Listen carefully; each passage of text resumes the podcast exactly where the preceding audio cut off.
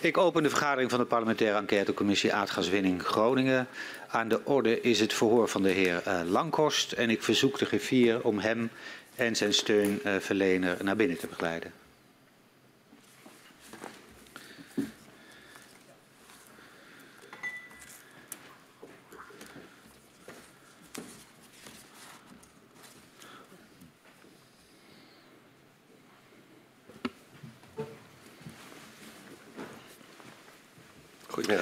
Welkom, meneer Lankhorst. En dat geldt ook voor uw steunverlener, de heer Van Zijl de Jong. Hier in aanwezigheid van de parlementaire enquêtecommissie aardgaswinning Groningen. 60 jaar aardgaswinning heeft Nederland veel gebracht, maar kent zeker voor gedupeerde schaduwkanten. De commissie onderzoekt hoe deze schaduwkanten hebben geleid tot het besluit om de aardgaswinning in Groningen te stoppen. We willen weten hoe de besluitvorming op cruciale momenten is verlopen. Hoe de private en publieke partijen hebben samengewerkt bij de winning en we onderzoeken de aardbevingen, de ontwikkeling van kennis daarover, de afhandeling van schade veroorzaakt door de bevingen en het proces van het versterken van gebouwen in Groningen. U bent uh, niet alleen directeur-generaal energie geweest, maar in de periode van Huizing en de nasleep was u uh, de CEO van Gasterra. En u wordt gehoord als getuige uh, en dit voor vindt plaats onder Ede. U heeft gekozen om de belofte af te leggen en dat u de gehele waarheid en niets dan de waarheid zult verklaren. Daarom verzoek u, ik u even om te gaan staan. En mij na te zeggen, dat beloof ik. Dat beloof ik. Staat u nu onder Ede, mag u gaan zitten. Het verhoor met u zal worden afgenomen door uh, de leden Quint en Tielens. En mogelijk dat op het eind uh, mevrouw Van der Graaf nog enkele vragen aan u zal stellen. Dan uh, gaan we beginnen. Geef ik het woord aan mevrouw Tielens. Meneer Lankhorst, u was vanaf 1986 in diverse functies werkzaam in het ministerie van Economische Zaken. En als directeur-generaal Energie stond u tussen 2003 en 2005 2,5 jaar aan het hoofd van verschillende directies, waar onder andere alle belangen op het gebied van energie bij elkaar kwamen.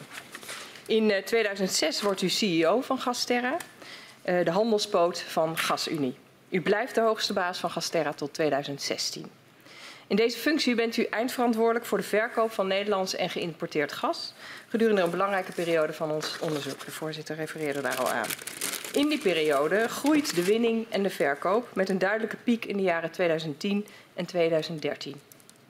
Daarna volgt, na de beving van Huizingen en het rapport van staatstoezicht op de mijnen, de afbouw van de winning en de verkoop van gas. De nadruk in ons verhoor zal liggen op de laatste periode, maar we starten met een paar vragen over uw periode bij Economische Zaken. Um, de gaswet, daar wou ik mee beginnen, geeft uitvoering aan de richtlijn over de interne Europese gasmarkt uit 1998. En hiermee zet de overheid een volgende stap door beleid van liberalisering te ver vertalen in wetgeving. In hoeverre vormde de gaswet een bedreiging voor de inkomst van oliemaatschappijen? Kunt u dat aan ons uitleggen? De gaswet uh, was voor Nederland uh, iets nieuws. De gassector was uh, niet gereguleerd door wetgeving wel op het niveau van de distributiebedrijven, maar niet de, uh, de handel in gas. Um, de liberalisering van de Europese gasmarkt die maakte het nodig om die spelregels wel allemaal um, in wetgeving te gaan vastleggen.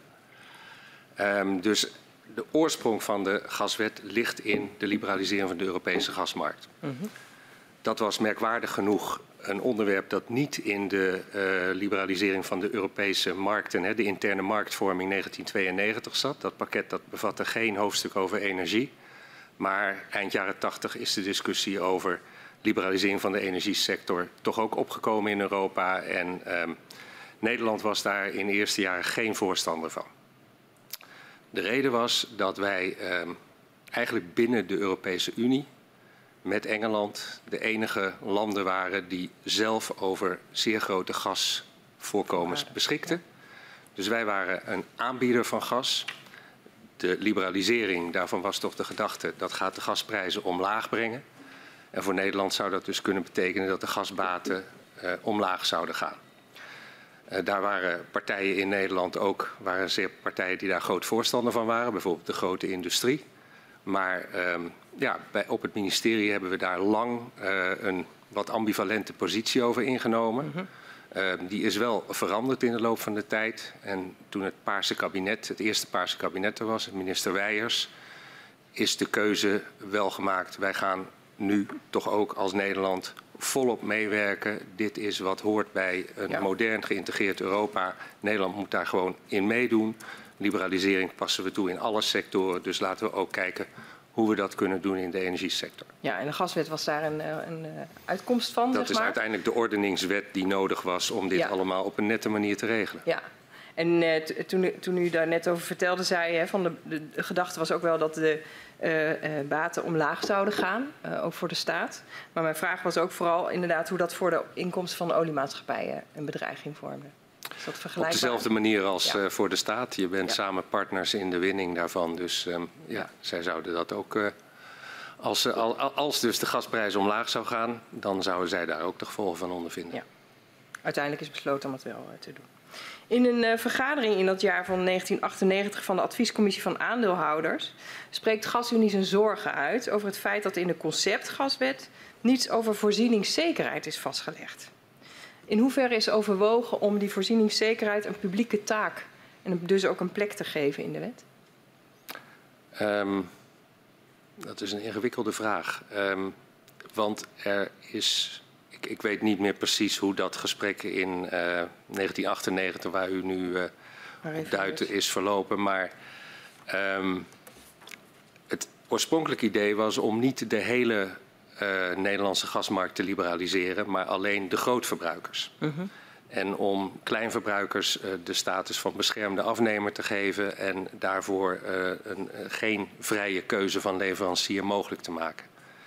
En in dat geval zou via ehm, de eh, ja, regulering voor de energiedistributiebedrijven, hè, dus zeg maar de bedrijven waarbij u uw eh, gas voor thuis bestelt, zou je kunnen zorgen dat de voorzieningszekerheid was gegarandeerd. Ja. Dus dat waren de overwegingen om dat eventueel eh, te doen.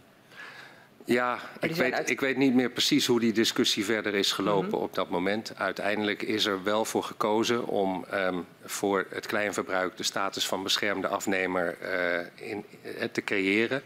En de taak voor de voorziening daarvan bij de energiedistributiebedrijven neer te leggen. Mhm.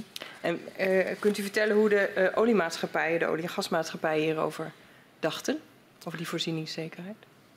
Ehm, laat ik beginnen met te zeggen, die waren niet blij met het hele gedachtegoed van de liberalisering.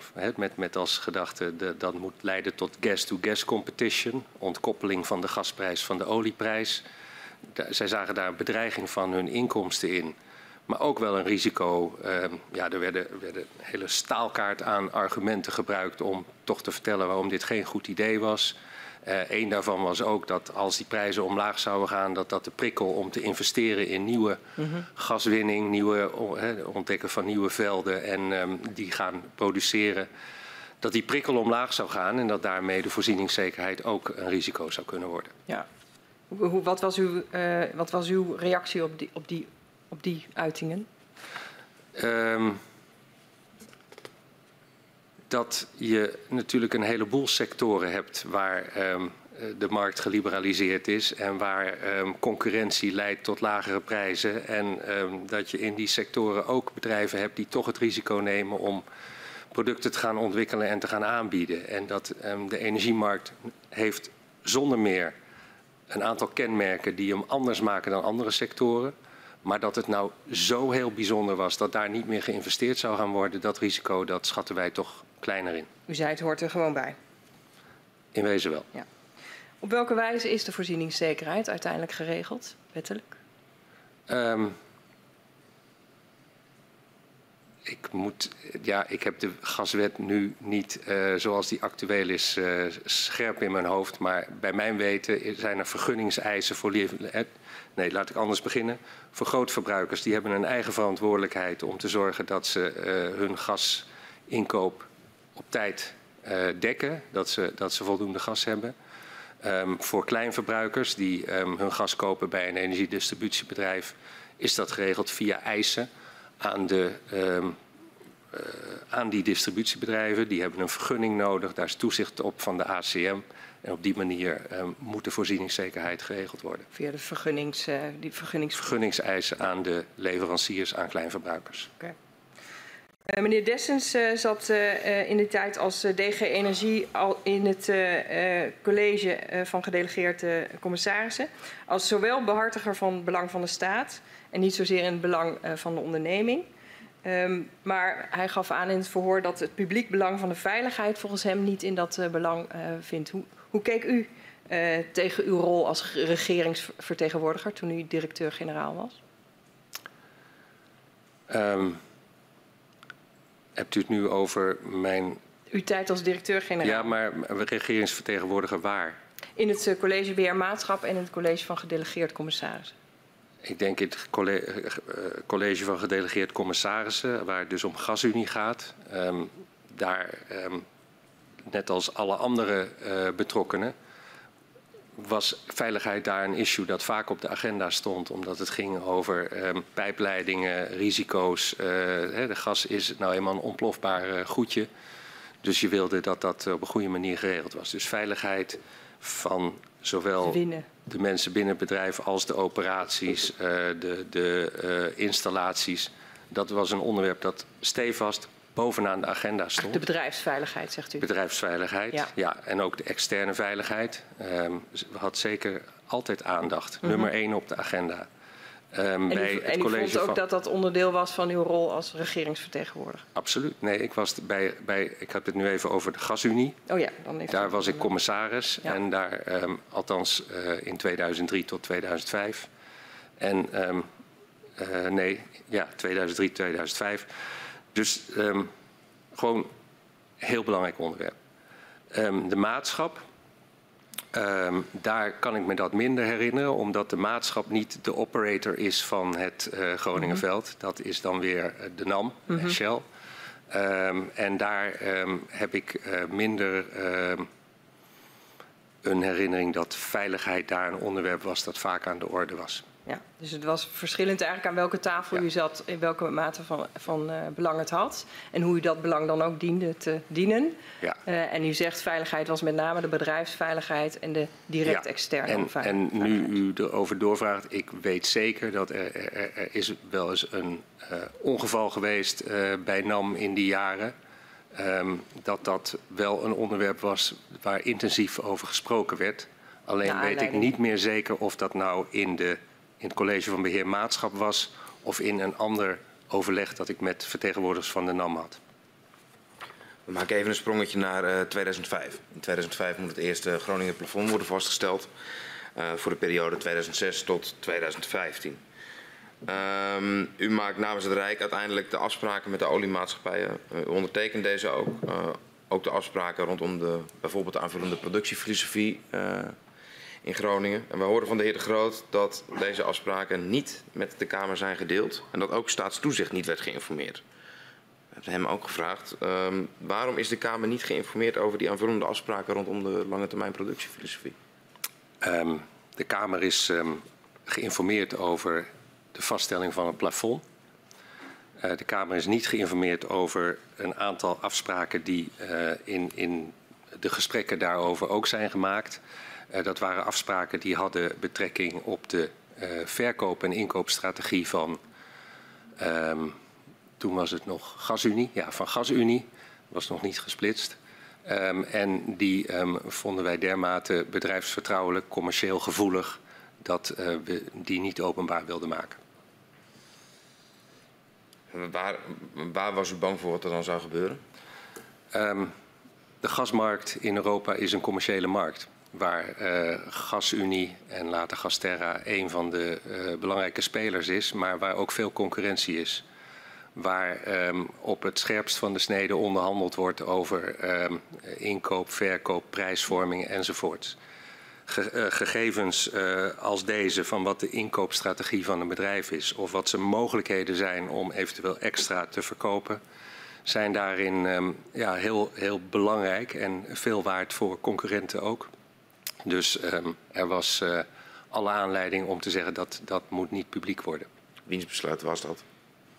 Um, van uh, alle partijen die bij die gesprekken betrokken waren. Dus zowel GasUnie als Shell, ESSO, EBN uh, en ikzelf als vertegenwoordiger van de Nederlandse staat. Nou ja, uiteindelijk is het natuurlijk de Nederlandse staat die bepaalt of afspraken wel of niet met de Kamer worden gedeeld? Um, dat, sommige afspraken kun je dan misschien niet maken. Hè? Maar um, als je afspraken maakt, dan kun je dat natuurlijk bepalen. Maar wel um, als de andere partijen er ook indringend om vragen om dat niet te doen. En er ook geen um, belangrijke reden is om dat wel te doen, dan uh, is er ook een goede. Uh, ja, dan is ook de overweging te maken om dat niet aan de Kamer mee te delen. Nou, een belangrijke reden zou natuurlijk de, de, uh, kunnen zijn dat het parlement zich er uiteindelijk mee gaat bemoeien. Dat kan een reden zijn om ervan af te zien. Of dat... Nee, ik denk niet dat dat uh, de reden is. De reden is echt wat ik u net heb verteld, de concurrentiegevoelige inhoud van die, uh, van die afspraken. En uh, wanneer het gaat om het informeren van staatstoezicht op de mijnen? Um, de, de, het plafond, dat werd gewoon openbaar. Er is een brief over naar de Kamer gestuurd. dus daarmee was staatstoezicht op de mijnen ook geïnformeerd. de andere onderdelen van die afspraak en de kern daarvan was, um, uh, het is na die tien jaar gaan we op hetzelfde niveau ongeveer door. Hè. We gaan dan niet plotselinge trendbreuken erin brengen, want met het oog op de rol van het Groningenveld tot 2030 is dat ook niet nodig. Um, die zijn niet gedeeld met staatstoezicht op de mijn, die zijn met niemand gedeeld. Was er een bewuste keuze om het niet te delen met de toezichthouder? Of? Nee, dat was dat was logisch geen, op dat moment? Dat was geen bewuste keuze. Dit wa was uh, op dat moment ook een onderwerp waarvoor um, ik ook niet zou zien wat de logica was om dat expliciet met staatstoezicht te gaan delen.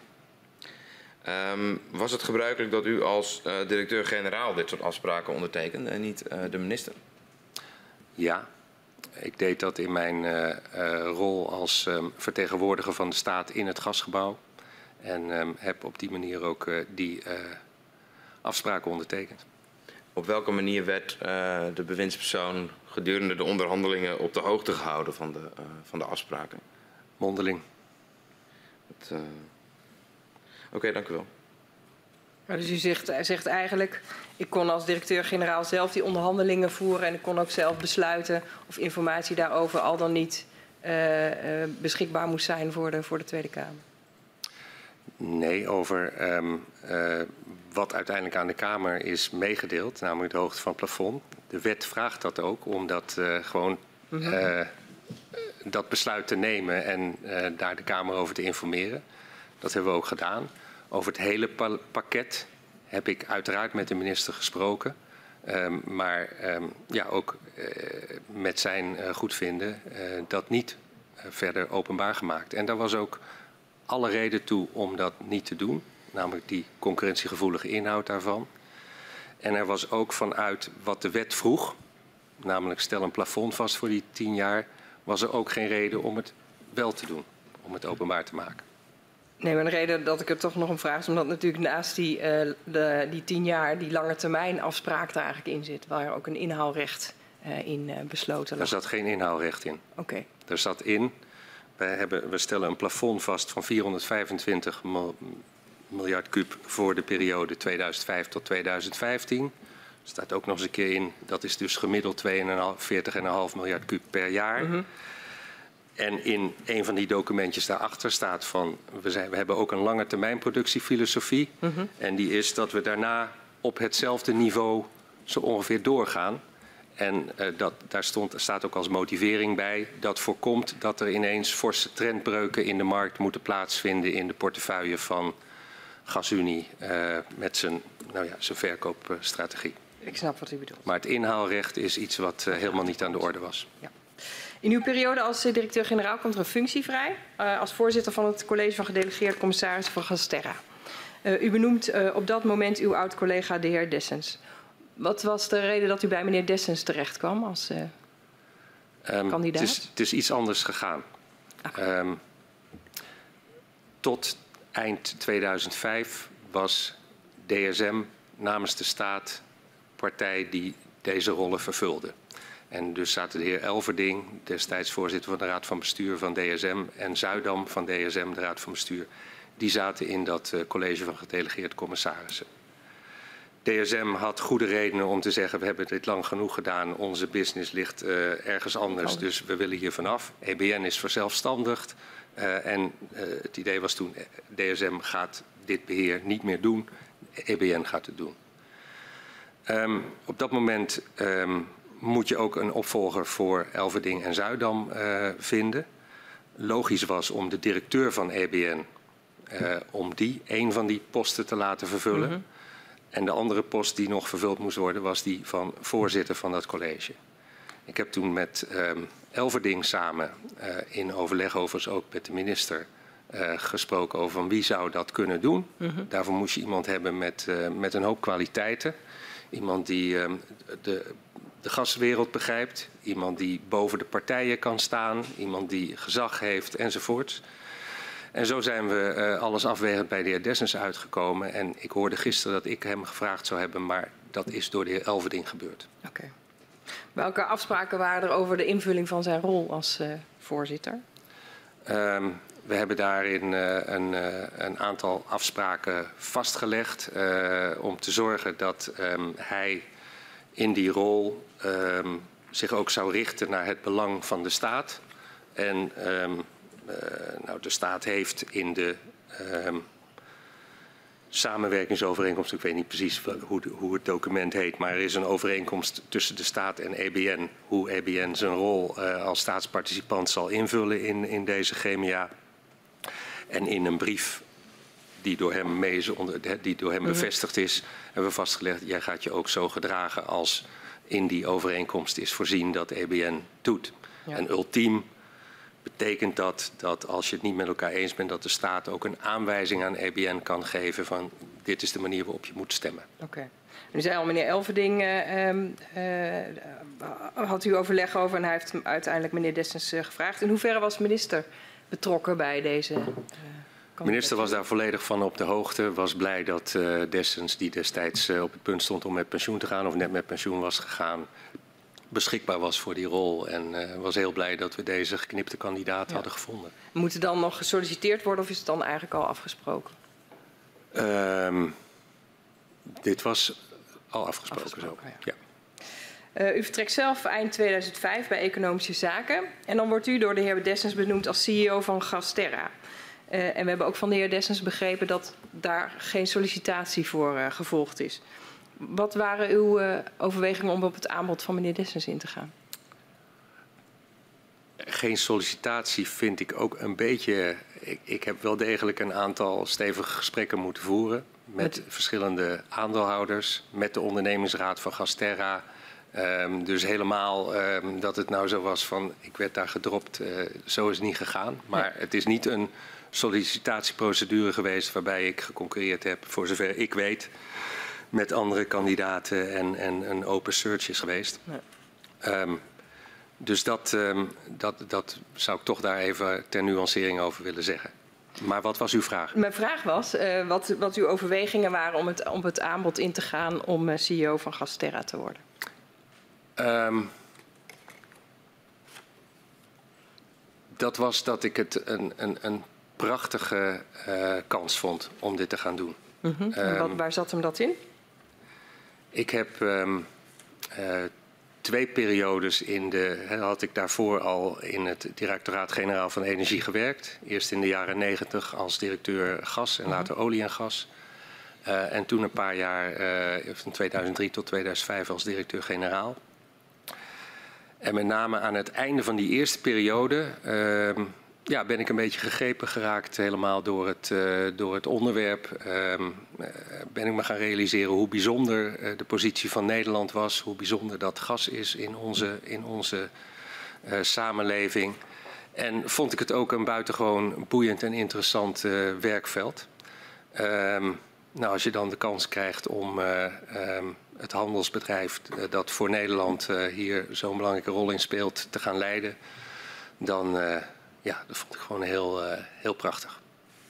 En, dus ik had daar veel zin in en ik wilde daar een mooi bedrijf van maken. Je moet, komt nog bij, er was toen de splitsing van GasUnie in GasUnie en Gasterra was net geweest.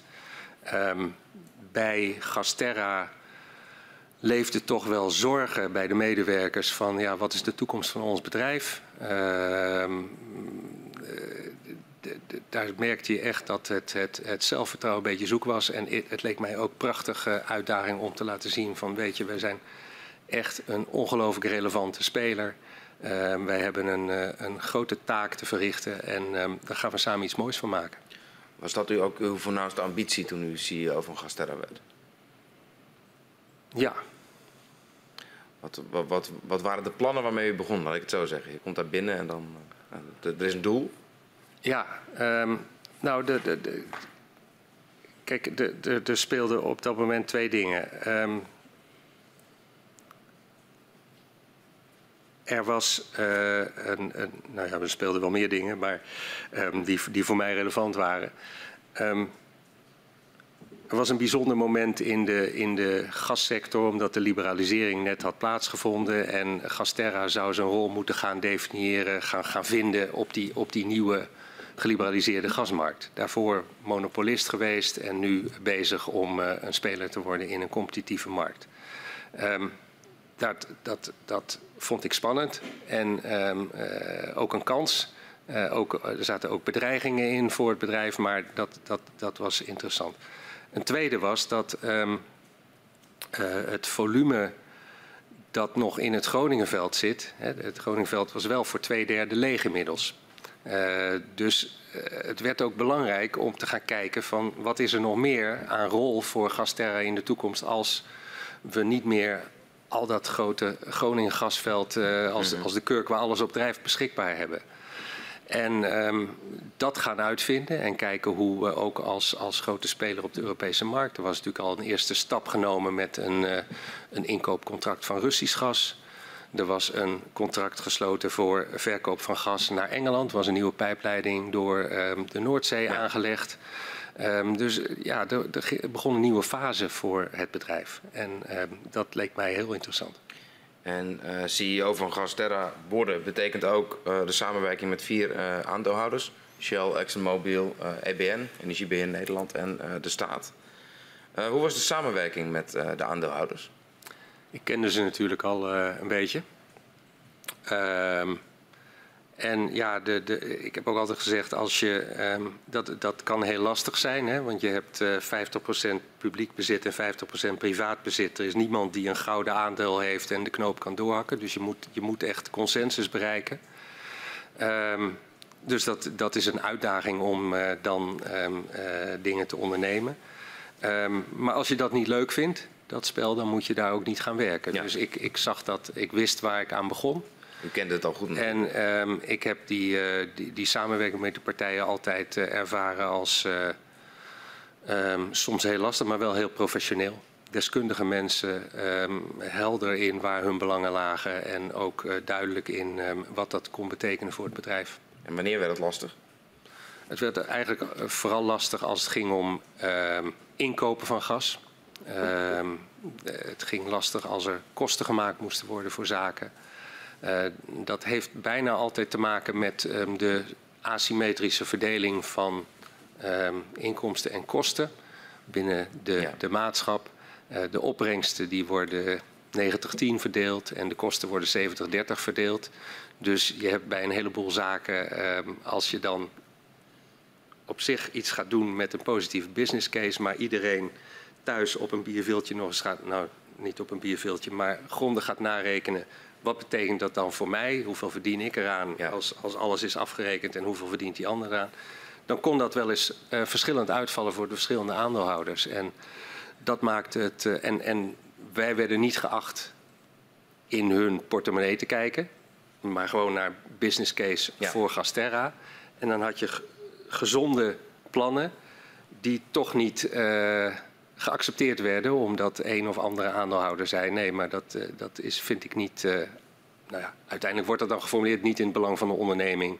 Risico's zijn te groot of wat dan ook. Maar vaak had ik dan het idee, hier zit, hier zit ook gewoon een financieel belang ja. achter. En dan was het, er, u zag dan soms investeringsmogelijkheden waarvan u dacht dat is in het belang van Gasterra. Um, maar vanwege de verdeling van de kosten, de investeringen, zou er een uh, groter deel relatief bij de olies terechtkomen. Nee, bij de staat. Ja, 70, 30 toch? Oh, de kosten groter ja, bij precies. de olies, ja. ja. Um, waardoor het minder interessant was voor de olies om uh, te kiezen voor zo'n investering. Ja. Het gaat bij Gasterra zelden om investeringen, het gaat vooral om handelsactiviteit. Ja, precies. Ehm, welke aandeelhouders stemden er uiteindelijk het vaakst tegen de voorstellen die u deed? Um, nou, de, de, de, bijna altijd uh, trokken de twee uh, uh, commerciële aandeelhouders samen op. Um, dus dan was niet duidelijk wie het meest. Maar er zijn ook wel gevallen geweest waarbij alleen ESSO tegenstemde. Merkt u ook een verschil in opstelling tussen, die twee, tussen de twee commerciële aandeelhouders? Um, in de loop der jaren heb ik wel vaker een verschil in enig licht in die opstelling gezien. Eigenlijk in de eerste periode dat ik in, het, in, in GasUnie actief was, was dat nooit het geval. Later was dat toch wel af en toe het geval. En um, had ik het idee dat ESSO echt alleen maar de sommen maakte. En uh, dat Shell ook nog wel eens maatschappelijke belangen of andere belangen, belang van de Nederlandse staat ook mee wilde laten tellen. Kort uh, na uw aantreden als CEO Gasterra in november 2006 doet de Nederlandse mededingingsautoriteit de NMA een inval bij Gasterra. Wat was de aanleiding voor die inval? Um, de NMA was al te, sinds 2004 met een aantal vragen, onderzoeken bezig. Um, de aanleiding was dat, wij, um, uh, dat, dat ze uh, het vermoeden hadden dat wij de werking van de markt uh, belemmerden. Mm -hmm. En als grote speler hoor je dat niet te doen. Mm -hmm. Dus zij wilden daar bewijs voor verzamelen. Wat was, het, wat was de impact op de organisatie, die inval? Grote schrik. Um, laat ik daarmee beginnen. Uh, als organisatie waren wij er buitengewoon op gebrand om alle medewerkers ervan te doordringen hoe belangrijk het is om je aan de mededingingswetgeving te houden. Mm -hmm als er gevallen waren waarin we twijfel hadden van uh, deugt dit of niet, hè? Kan, is, dit, is dit wettelijk uh, toegestaan of niet, dan um, hadden we intern goede juristen. Uh, die lieten zich ook nog eens bijstaan door juristen van een goed advocatenkantoor. Um, dus in geval van enige twijfel of ons handelen voldeed aan de mededingingswet, um, wonnen we daar nog juridisch advies over in. We hadden ook nog een aantal aandeelhouders die ook nog weer hun eigen juristen hadden, die ook in dat opzicht meekeken. Dus wij waren echt zeer onaangenaam verrast dat wij ervan werden verdacht dat wij uh, de, de, uh, de mededingingswet zouden overtreden. Zeer onaangenaam. Uh, ja, en, en daarnaast zo'n um, zo'n inval, want, want dat is het, hè, ze staan onverwacht voor de deur. Um, dat heeft ook een behoorlijke impact op mensen. Die moeten hun bureau en, en, dingetjes. En er moest iemand zelfs zijn iPod inleveren. Want ja, daar konden wel eens uh, gesprekjes op opgenomen zijn. Terwijl hij daar op de muziekjes, uh, muziekjes luisterde op weg naar huis. Nou ja, dat, dat soort dingen, dat was wel even een, een, een schok. Ja. Had u verwacht dat in 2010 dan een sanctie voortkomt uit die inval uit 2006? Um, nou, nu gaat, nu gaat u heel snel. Um, wij, wij, na, twee, na, dat, na die inval uh, zijn er nog wel eens wat vragen gesteld. Maar mm -hmm. we hoorden ook een jaar, anderhalf jaar lang helemaal niks. Um, volgens mij in 2009 heeft de NMA een rapport opgemaakt. Dat is dan wat, -hmm. een verhaal wat hun bevindingen zijn. Um, daar hebben we naar gekeken. Hebben we ook weer met, uh, met allerlei goede juristen naar gekeken. En eerlijk gezegd vonden we dat allemaal flinterdun wat ons verweten werd. Uh, hadden we echt het idee van dit, uh, dit, dit hier, ze hebben geen zaak. Um, dus, dus, op mijn vraag had u verwacht dat er in 2010 een sanctie uit voortkomt? Nee, maar in, de uh, loop van 2010, in de zomer van 2010, ging de NMA omzetcijfers opvragen. Van hoeveel gas verkoop je in welke segmenten enzovoorts. Uh, ter voorbereiding op een boetebesluit. En die boetes die hangen dan af van je omzet enzovoort. Dus toen werden we toch wel uh, nerveus. -huh. En dacht ik, uh, en met mij uh, ook anderen. Um, het kan wel eens zijn dat ze um, dit gewoon willen gebruiken als een breekijzer. Als, als, ik, als ik nog even naar de inhoud van de zaak mag gaan. Um, wat de NMA ons verweet, kon je eigenlijk het beste. Kijk, de mededingingswet zegt je mag de marktwerking niet belemmeren, je mag de concurrentie niet belemmeren. Maar zij vonden dat wij de concurrentie moesten bevorderen. Mm -hmm. dat staat niet in de wet dat je dat moet doen als bedrijf. Dus naar de letter van de wet vonden wij dat wij uh, gewoon helemaal niks uh, kwalijks deden. Wat je toen, toen zij begonnen uh, met de voorbereiding van een boetebesluit, kreeg ik het idee van ja, maar ze gebruiken dit om ons onder druk te zetten. En we moeten toch met die lui gaan praten om te kijken van hoe, hoe, kunnen we dit voorkomen. Want het, de NMA stond ook onder druk van in die energiemarkt, moet, hè, dat, die gasmarkt moest eens eventjes wat wat um, meer concurrentie uh, gaan vertonen enzovoorts. En dus in de zomer van 2010 krijgt u signalen waar, ja. waarop uw organisatie denkt... dit zou wel eens uh, ja. tot een boetebesluit kunnen komen. En, we, en u zegt, het wordt tijd dat we... Ik citeer even, met die, met die lui gaan praten. Nou ja, dat is een beetje oneerbiedig gezegd. Um, maar wat, ge wat contact opnemen met de NMA. Kijk, en, en juristen uh, van onszelf en ook van, van, van aandeelhouders die eerst zeiden van nou, je hebt geen zaak, die zeiden toen ook van ja, het, het is toch wel verstandig om uh, de dialoog te zoeken en uh, te kijken of er um, dingen zijn die wij kunnen doen die de NMA graag zou zien en um, die kunnen helpen om nou, als, als, als het op deze manier gebruikt gaat worden, om dat te voorkomen. Ja. Dus toen is er een, een, een initiatief genomen en daar heeft de directeur-generaal van, van Energie van het ministerie ook in geholpen. Mm -hmm. hoe, hoe, hoe, ging dat dan? Die, af, die afstemming tussen de directeur-generaal van het Economische Zaken en u als CEO Gasterra in deze kwestie? We hebben hier denk ik een keer in ons uh, uh, college van gedelegeerden over gesproken mm -hmm. en uh, gezegd hoe gaan we dat aanpakken. Um, ik weet niet of um, wie, wie, wie, wie, het eerste contact met de NMA heeft opgenomen. Dat is misschien ook wel gebeurd op, op, op werkniveau. Wat ik wel weet is dat er op een gegeven moment in september 2010 afspraken met de NMA zijn gemaakt van we mhm. gaan hier gezamenlijk uh, verkennen wat er allemaal aan wensen leeft bij de NMA om die energiemarkt, die gasmarkt, uh, verder in beweging te brengen. En als u dan zegt we, dan bedoelt u Gasterra en, en wat Gasterra samen... daarvoor, ja, en daar waren ook denk ik um, nog vertegenwoordigers van de aandeelhouders van Gasterra ook bij betrokken. Uh -huh. okay.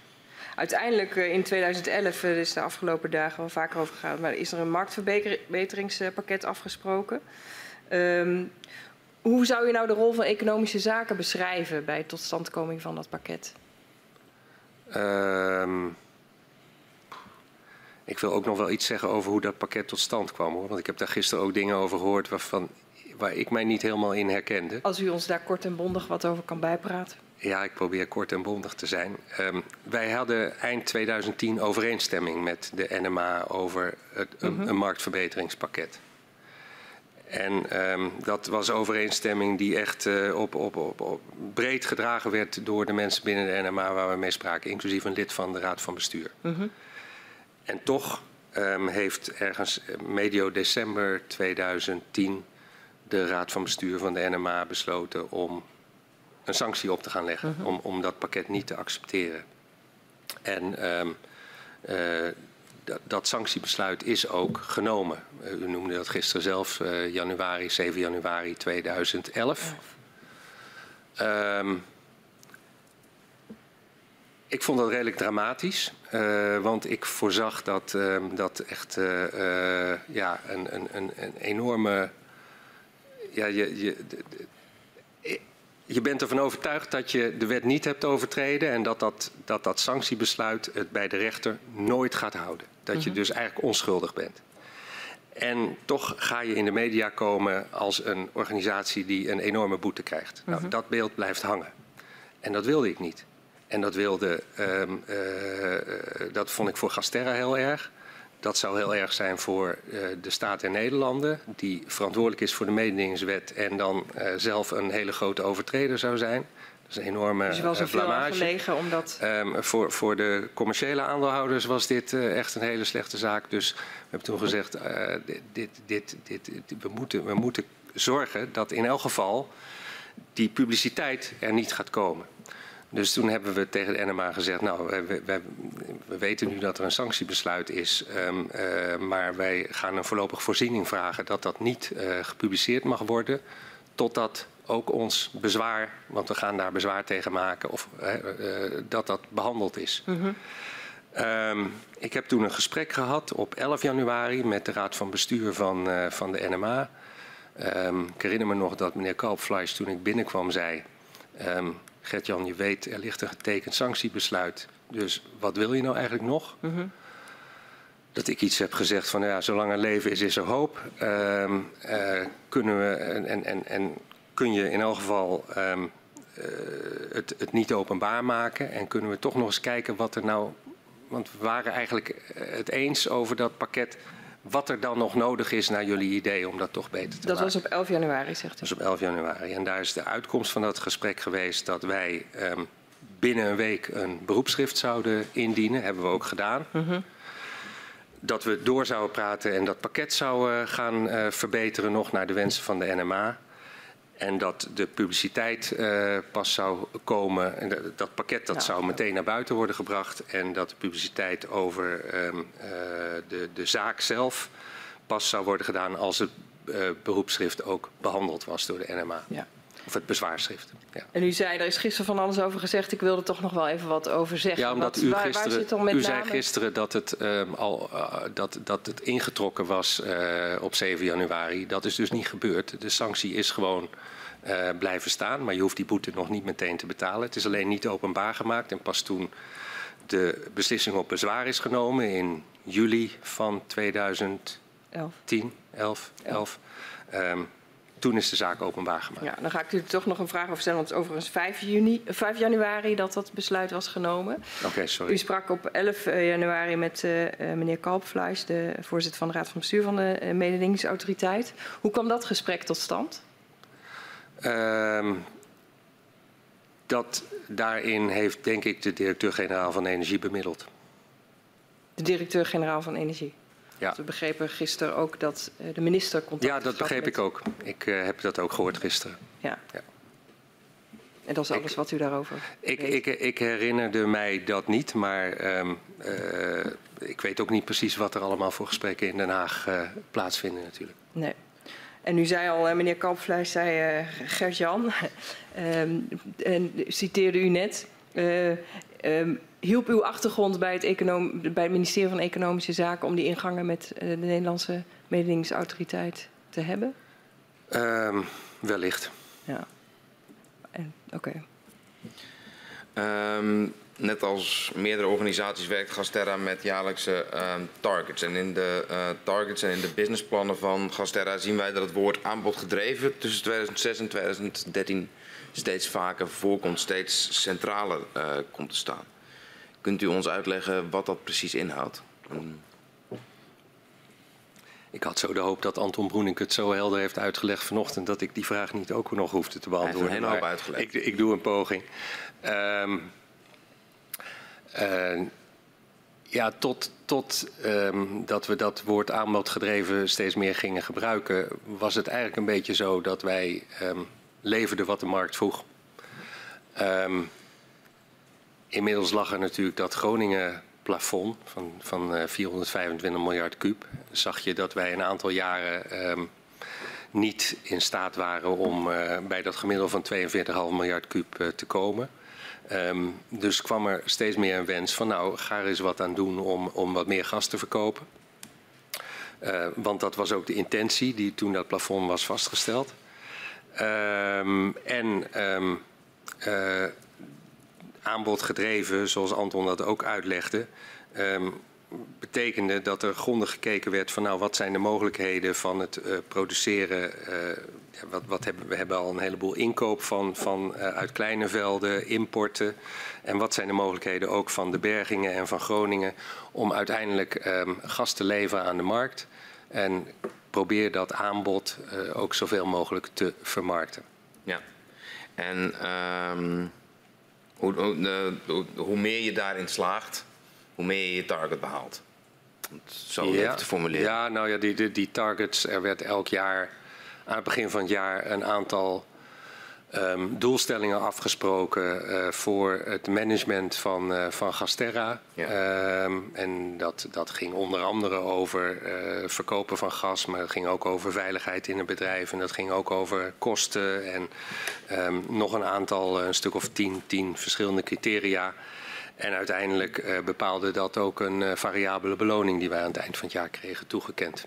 En we zien dat het bereiken van dat Groningen plafond voor het eerst uh, expliciet wordt opgenomen in de targets in 2013. Weet u van wie dat initiatief kwam? Het initiatief voor de targets kwam altijd van onszelf. Wij maakten een voorstel voor um, de, de, elementen die uh, onderdeel zouden uitmaken van de, van de targetbeloning. We zullen straks nog uitgebreid over huizingen komen te spreken. Maar kunt u mij meenemen in, in hoe het besluit gaat om uitgerekend in 2013 voor het eerst het bereiken van het Groningen plafond als target op te nemen? Ja, het verwondert mij een beetje. Ik heb, ik heb dat allemaal niet zo precies dat het in 2012 of 11 nog niet zo was. Maar um, het, het, naarmate je verder in de tien jaar komt naar 2015 toe, wordt uh, wel steeds helderder dat als je niet um, wat meer gaat doen aan het bevorderen van de verkoop van Groningen gas, dat je dat plafond niet gaat halen. En u hebt vanochtend met Anton ook, uh, Anton Broening, een aantal businessplannen van Gasterra besproken. Je ziet dat vanaf 2009, 2010 het, uh, het halen van dat plafond een heel consistente lijn is. Daar gaan die businessplannen over en zelfs plaatjes op de voorkant om, om dat helder te maken. Um, uw vraag gaat over het businessplan 2013. Dat hebben wij gemaakt eind 2012. Um, op dat moment was bij mij nog niet bekend uh, wat er allemaal speelde uh, tussen staatstoezicht op de mijnen en het ministerie van Economische Zaken. Um, ik moet u zelfs uh, bekennen dat de aardbeving bij Huizingen niet op mijn netvlies stond. Die, die is later heel groot geworden en die is ongetwijfeld. Ik, ga daar, ik wil daar niets van aan afdoen. Voor de mensen in die regio op dat moment ongelooflijk impactvol geweest. Maar het was geen groot nieuws. Het was niet iets dat um, de media of um, uh, de, de, politiek of wie dan ook bezig hield.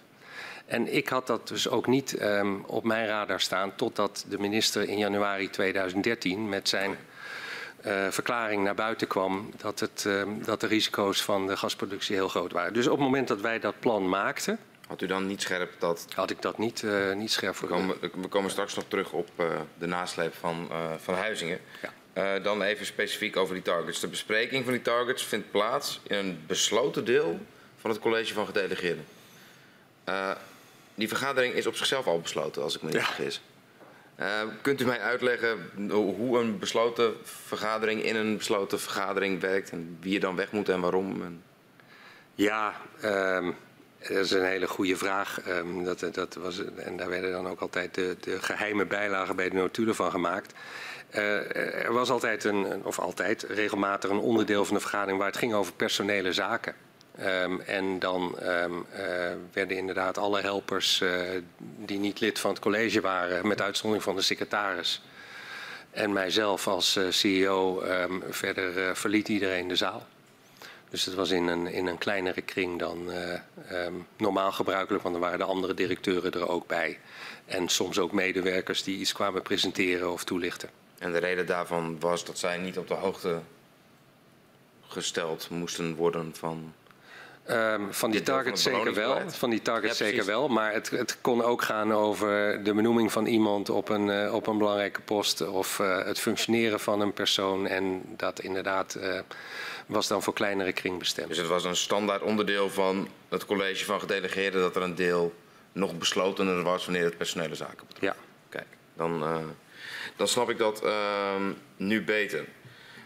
Um, wat is het belang van die targets? Zeg maar, in hoeverre hadden die invloed op de, uh, op de, nou ja, de bonussen of de variabele beloning zoals die werd uitgekeerd? Um, er was een groep mensen bij Gasterra, ik weet niet of dat nog zo is, maar dus ik praat even in de verleden tijd, een groep mensen die in aanmerking kwamen voor een targetbeloning. Um, dat hing van je positie in de organisatie af, hoe hoog die beloning maximaal kon zijn. Maar de beloning werd uitgedrukt in een percentage van het bruto salaris. Um, dat varieerde voor sommige mensen was maximum 10%, voor sommigen uh, 20, 25 en voor mij 30% van mijn uh, jaarsalaris. Um, we hadden een set targets afgesproken. Voor die targets werd door het college van gedelegeerde commissarissen een cijfer toegekend aan het eind van het jaar. Dus op een schaal van 1 tot 10. Alles helemaal goed, dat zou een 10 zijn. Alles helemaal fout, een 0. Um, en dat cijfer werd losgelaten op de omvang van de totale pot aan bonussen die je kan uitrekenen. Ja. 30% van mijn salaris, 10% van uh, Marie salaris en 15% van weer iemand anders salaris. Dat tel je op. Uh, als het cijfer 7 was, dan was 70% van die pot beschikbaar om in bonussen uit te keren aan de medewerkers van Gasterra. Aan de, aan de uh, executives van Gasterra. Ja, het waren de 25 zo ongeveer. mensen van ja. Gasterra die, uh, ja. die onder deze regeling ja. vielen. En die regeling die kwam nog uit de tijd van voor de ongesplitste gasunie. Ja. Um, en op het moment dat dan het Groningen plafond daarin opgenomen wordt, is er dus een actieve beloningsprikkel om dat plafond zo dicht mogelijk te benaderen. Klopt. Het, uh, uh, ja, de, de, meneer Broening heeft vanochtend al wat uitgelegd over hoe zich dat toes, uh, toespitst. naarmate de, nou ja, de, de looptijd van het plafond, de eindtijd van, van daarvan in zicht komt. Um, kunt, kunt, u ons daar iets over vertellen hoe die, hoe die bewegingsruimte zit in die laatste jaren van een, van een plafond? Ja, um, en, en, um, kijk, ik zei u al, in, in die eerste jaren van die periode, 2006, 2007, um, waren wij nog behoorlijk afhankelijk van wat er gebeurde in de markt. Wat, hoeveel vragen naar ons toe kwam. Hadden we ook um, veel contracten, ook op de binnenlandse markt, met industriebedrijven van drie jaar of, of, of daaromtrent. Waarbij um, de klant veel ruimte had om te bepalen wat voor volume die uiteindelijk afnam onder dat contract. Um, in die periode is um, TTF ontstaan. Hebben we zelf ook uh, actief aan bijgedragen. En nadat we dat pakket met de NMA hadden gemaakt, nog actiever. Uh, om allerlei producten op die TTF, dus dat je gas een maand vooruit kan kopen, een seizoen vooruit enzovoort. Al die producten, daarvoor hebben wij als marketmaker opgetreden en daarmee gezorgd dat die markt veel meer liquide werd, wat ook je flexibiliteit als handelaar een stuk groter maakt. Dus dat betekende voor ons ook dat het sturen op wat ga je uiteindelijk verkopen beter mogelijk werd. We kregen dat steeds beter in de vingers. En uh, Anton Broenik en zijn planningsafdeling waren er ook ontzettend goed in om, om dat soort dingen uit te denken. En naarmate we naar 2015 toe gingen, dus echt een, een, een, een ja, niet iets waar, wat, waarbij we over één nacht ijs zijn gegaan, zijn we steeds meer gaan zoeken naar mogelijkheden van nou, hoe kunnen we nou sturen dat we uiteindelijk bij die 425 uh, uit gaan komen. Um, door slim in te kopen, te verkopen, op de juiste momenten dat te doen. Uh, en um, uh, ja, de, de, naarmate je naar het einde van de periode toe gaat, betekent dat ook weer dat je moet zorgen dat je nog kunt remmen, maar ook nog weer gas kunt geven op het moment dat, je, nou ja, dat het kouder wordt of, of, of, of warmer is. En um, ja, dat is, dat is eigenlijk waar we, waar we steeds beter in zijn geworden in de loop van die tijd. Ja, dus het doel is om inderdaad maximaal dat plafond uh, te halen. Had dat nog een speciale naam binnen Gasterra? Ja, puntlanding. Puntlanding. puntlanding. Ja, dat kwamen wij ook tegen, dat begrip. Ja. Um, u heeft al een beetje verteld hoe belangrijk uh, dat is. Wat, welke manieren zijn er nou ingezet door Gasterra om die puntlanding uh, te behalen? Um, ja, dat is dat, heel veel zaken. Um, Um, die, die uiteindelijk de. de ja, hoe er is eentje waarvan u zegt, nou, dat is een initiatief dat ons goed heeft geholpen om. Uh... Ja, het, het, het, gaat vooral om, om, om, om, om planning. Uh, dat, je, dat je zorgt dat je je, je verkoopportefeuille uh, zo. En dat je niet te veel vooruit verkoopt, maar -hmm. ook niet te weinig. -hmm. En dat je ook nog weer de instrumenten hebt om um, op korte termijn nog wat extra te verkopen of, uh, of weer in te kopen. Uh, Anton Broenik heeft vanochtend al verteld hoe bijvoorbeeld die pijpleiding naar het Verenigd Koninkrijk ja. uh, daarin een uh, nuttige een rol kon spelen. Ja. Overigens was dat ook voor prijsoptimalisatie, want op het moment dat het gas in Engeland goedkoper was dan hier, dan gingen wij geen Nederlands gas leveren naar Engeland, maar dan kochten we gas in op het MBP in Engeland en leverden dat aan de klanten daar. En dan Ja. hielden wij dus weer geld over, want dan verkochten wij duurder gas in Nederland. Maar die, die, de- dat kon je ook gebruiken om die portefeuille beter te balanceren. Ja. En uiteindelijk hadden we een ingewikkeld, dat heette het poortjesmodel. Waarbij er naar het einde van het jaar toe twee lijnen waren. Eén lijn waar je niet onder mocht komen. En één lijn waar je niet boven moest gaan, want dan zou je door het plafond heen schieten. En ehm, ja, zo, zo werd dat eh, uiteindelijk tot op de laatste dag van het jaar eh, zo goed mogelijk gemanaged. Ja, er zat heel veel eh, eh, planningsaspecten aan. Hoe groot was nou de rol van de ombouw van energiecentrales? Daar is vanochtend ook even over gegaan, van hoogkalorisch naar laagkalorisch gas. Wat, wat was de mate waarin dat bijdroeg? Nou, dat was, dat was in de tijd, ehm, eh, dat, dat is denk ik in, ik, ik weet niet meer precies, maar we hebben met een centrale in eh, het, eh, het zuiden van Nederland, ehm, die op hoogkalorisch gas draaide. Ehm, toen, ik denk in 2008 of 2009, een, eh, een afspraak gemaakt dat zij ehm, eh, laagkalorisch gas zouden gaan gebruiken. Ja, dat zou een, een, dat betekende dat we ongeveer in een jaar dat die centrale volop draaide, daar een miljard kuub extra konden verkopen. Ja. Groningen gas. Ja, dus het gaat om de, eh, om de Klauwcentrale in Maasbracht, eh, waar u naar verwijst. Die draaide op hoogkalorisch en die heeft u omgebouwd naar laagkalorisch. Hoe kwam, hoe kwam die deal tot stand? Ehm, simpelweg doordat wij vanaf 2008, 2009 eh, gingen, echt gingen nadenken van ja, waar kunnen wij Gronings... Kijk, misschien even ook om, om de context daarvan te schetsen. Ehm Gronings gas is, zoals Anton Broening vanochtend ook zei, afwijken, van een afwijkende kwaliteit in de internationale gasmarkt. Ja. En weliswaar is er nog heel veel Gronings gas, maar het gebied waarin Gronings gas wordt gebruikt, dat is Nederland, een stuk van Duitsland, België, Noord-Frankrijk. En ehm, de hoeveelheid Gronings gas is eindig, was toen ook al eindig. En er werden toen al plannen gemaakt van landen om te gaan ombouwen naar eh, hoogkalorische kwaliteit. Ehm, dus je zag dat op termijn die markt kleiner zou worden. En dat moest ook. Maar tegelijkertijd moesten we ook ervoor zorgen dat dat niet te snel gebeurde. Want dan zou je met, met Gronings gas blijven zitten. Ja, nu blijft het ook in de grond, maar dat was voor ons een schrikbeeld.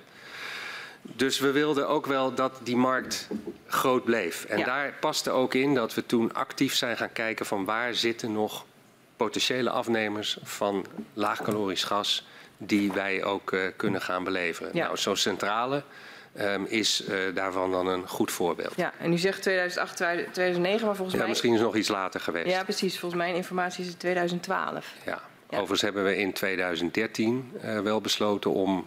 We hadden toen nog een paar centrales als target om daarvan af te zien. In het licht van de hele discussie over de aardbevingen. Overigens niet, niet zozeer uit zorg over de aardbeving, zeg ik er in alle eerlijkheid bij. Maar ook omdat we dachten. Nu zijn die centrales echt niet meer geïnteresseerd in om in la, op laagkalorisch gas eh, over te schakelen. Nee, want de Kla- Klauwcentrale ging eigenlijk al tegen de trend in, als ik u een beetje goed begrijp. Ehm, Maar dat was ook nog voor de aardbevingen eh, voorjaar zo van, duidelijk nou, werd. het eind, later voorjaar van 2012. Maar hoe ingewikkeld, even voor mijn begrip, hoe ingewikkeld is het nou om zo'n centrale om te zetten, om te bouwen? Ehm, ik geloof in het geval van zo'n centrale dat dat wel erg meevalt. Ehm, dat er toch kosten aan verbonden Mhm. Ja, waren. ehm, met name omdat er voor laagkalorisch gas in Zuid-Nederland een hoger exit-tarief uit het net gold dan voor hoogkalorisch gas. Maar wa- wat voor kosten moet ik dan aan denken? Ja, uiteindelijk eh, ging. Ik ben de orde van grootte even kwijt van het bedrag. Maar dan heb je het wel over miljoenen. Precies, het gaat niet over tientjes, maar Nee, nee, nee, nee. miljoenen. Gaat het over Orde van grootte miljoenen. miljoenen? En, en wie, wie betaalde dat dan, zo'n ombouw? Ehm, daar was een staffel voor gemaakt, eh, een deel door ons en een deel door, ehm, de, eh, door Essent, geloof ik dat dat de eigenaar van die centrale was. Ja, dus de eigenaar van de centrale betaalde daarmee, maar ook Gasterra eh, betaalde mee om te zorgen dat er Groningen gas gebruikt kon worden in de Klauwcentrale. Dan ehm, wil ik, zoals aangekondigd, met u naar Huizingen. Ehm, iets wat u net zei, dat, dat, dat eh, triggerde mij. Ehm, we hebben vanochtend, werd net al aangerefereerd, de heer Broening eh, hier gehad. En die zei dat hem eigenlijk wel meteen duidelijk was dat Huizingen een andere beving was. Dat hij merkte van medewerkers van Gasterra in de omgeving dat, er, eh, dat de impact van die beving fundamenteel anders was dan daarvoor. Ehm, als ik u goed begrijp, zegt u van ik had eigenlijk pas de, de impact goed scherp toen SODM met het advies kwam, een half jaar later. Ja. Hoe, hoe, uh, hoe verklaart u dat verschil? Uh, dat weet ik niet. Maar ik kan u alleen maar vertellen wat mijn beleving is. En um, voor mij um, is. Um, uh, in, in, augustus, september, oktober 2012 um, de impact van de beving bij Huizingen niet, die heeft mij niet bereikt. Je hoorde het ook niet op de werkvloer, die, nee. die verhalen? Nee. Overigens was er in de media destijds ook nog heel weinig aandacht voor. Ik heb dat wel geprobeerd terug te vinden, maar buiten RTV Noord is er toen heel weinig aandacht besteed aan, aan die beving.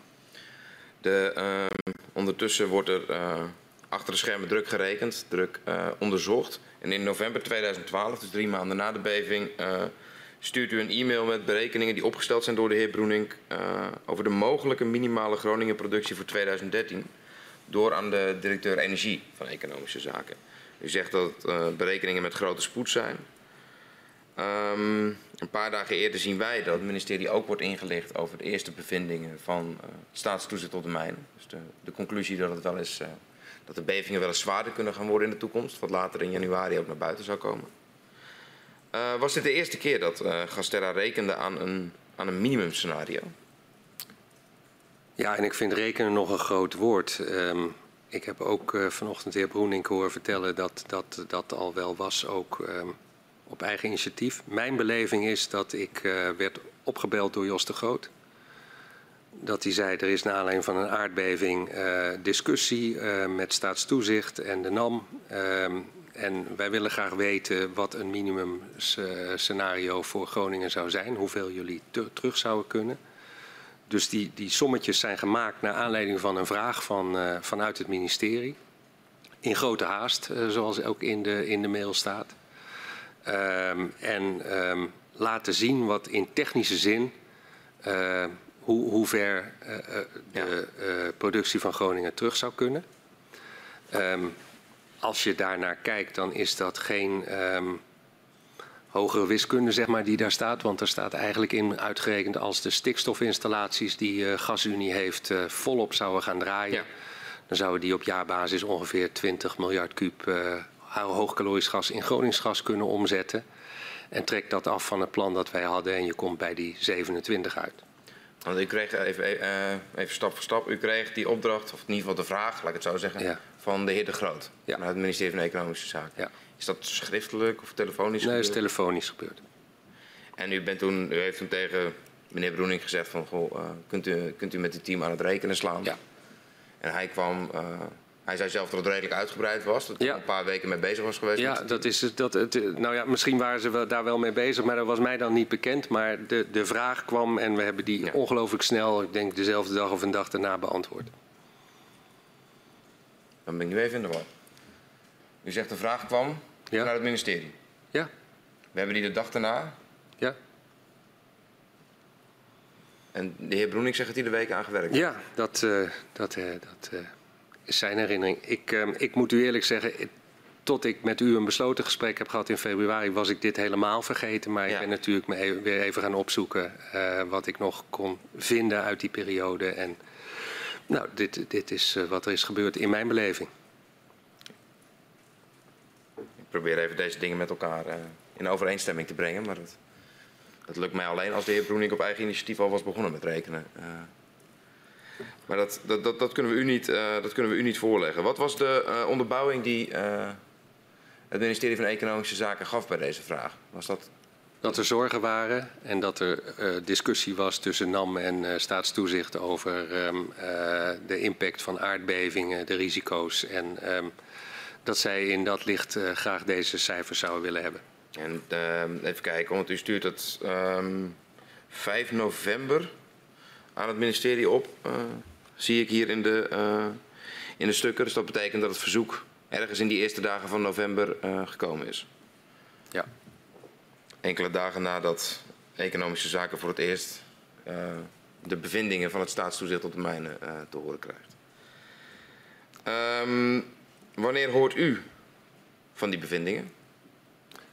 Um, toen de minister uh, in januari 2000, uh, 2013 uh, zijn bekendmaking deed. Het officiële, het officiële bekendmakingsmoment. Ja, ja. U heeft ook niet, toen u met de heer De Groot sprak bij Economische Zaken, doorgevraagd wat de precieze reden was dat, hij, dat er zorgen waren en hoe dat zat? Ja, alleen maar dat er zorgen waren en dat er uh, discussie gaande was. En um, dat het ministerie in dat, in dat opzicht behoefte had aan wat meer cijfers over ja. wat de minimaal benodigde Groningenproductie was. Hebben zij nog... in, in, in die mail hebben we, want, want ik las daar gisteren ook al allemaal dingen over van het had makkelijk teruggekund. In die mail staat ook dat dat uh, zou betekenen dat wij een hoop gas zouden moeten gaan terugkopen in de markt. Ja. We hadden al een heleboel gas verkocht voor die winter. Dus dit is, dit, dit is de technische kant, het getal 27. Maar wij hadden al ruim 30 miljard kuub Groningen gas verkocht. En dus we zouden ook miljarden kubus moeten gaan terugkopen. Ja. En um, het zou ook een fors effect op de overheidsinkomsten hebben. 27 miljard is ook bij een gemiddeld jaar, als het een koude winter zou zijn, dan komt er al 2,5 miljard kuub bij. Ja, dus, dus het, er staat wat meer in die mail dan alleen maar uh, 27. Er zit een bandbreedte in van, ik geloof, tussen de 24 en de 30. 27 in een regulier jaar, 30 als het uh, koud is. Um, wat en, en dat zou dus grote gevolgen hebben. Er was ook ja. niet gecheckt met GasUnie of de stikstofinstallaties die tien jaar hadden stilgestaan zo'n beetje, of die dat aan zouden kunnen. Um, de, de, de, en, en, nogmaals, wij hadden commercieel al posities ingenomen die um, veel hoger lagen dan ja. dat volume dat er dan uh, geproduceerd zou kunnen worden. Hoeveel had dat u gekost? Kunt u daar een inschatting van maken? Nee, in de, in de mail staat dat um, uh, het uh, een impact op de gasbaten zou kunnen hebben van zo'n 5 miljard euro. Ja, de gasbaten van de overheid? Van de overheid. Dus wat het ons zou hebben gekost, ja, dat weet ik niet. Nee, precies. Um, wat is de reactie van economische zaken op deze berekeningen? Daar is geen reactie op gekomen. Ze hebben gewoon, oké, okay, dank en uh, wij, gaan, wij rekenen verder. Ja. Maar op dat moment is dus um, 5 november is bij het ministerie bekend dat het wat kunst en vliegwerk kan kosten. Dat, uh, uh, dat er nog goed gekeken moet worden naar de staat van de stikstofinstallaties. Maar dat het technisch mogelijk is om de gaswinning voor 2013 bijna op de helft van het niveau te krijgen wat het uiteindelijk wordt? Ruwweg, ja. Met, met alle voorbehouden die daarbij zaten van vingeroefening enzovoorts en checken. En, uh, hè, want dat, dat zijn wel voorbehouden die ook serieus zijn. Ja, maar de uiteindelijke berekening komt redelijk in de buurt. Ja, absoluut.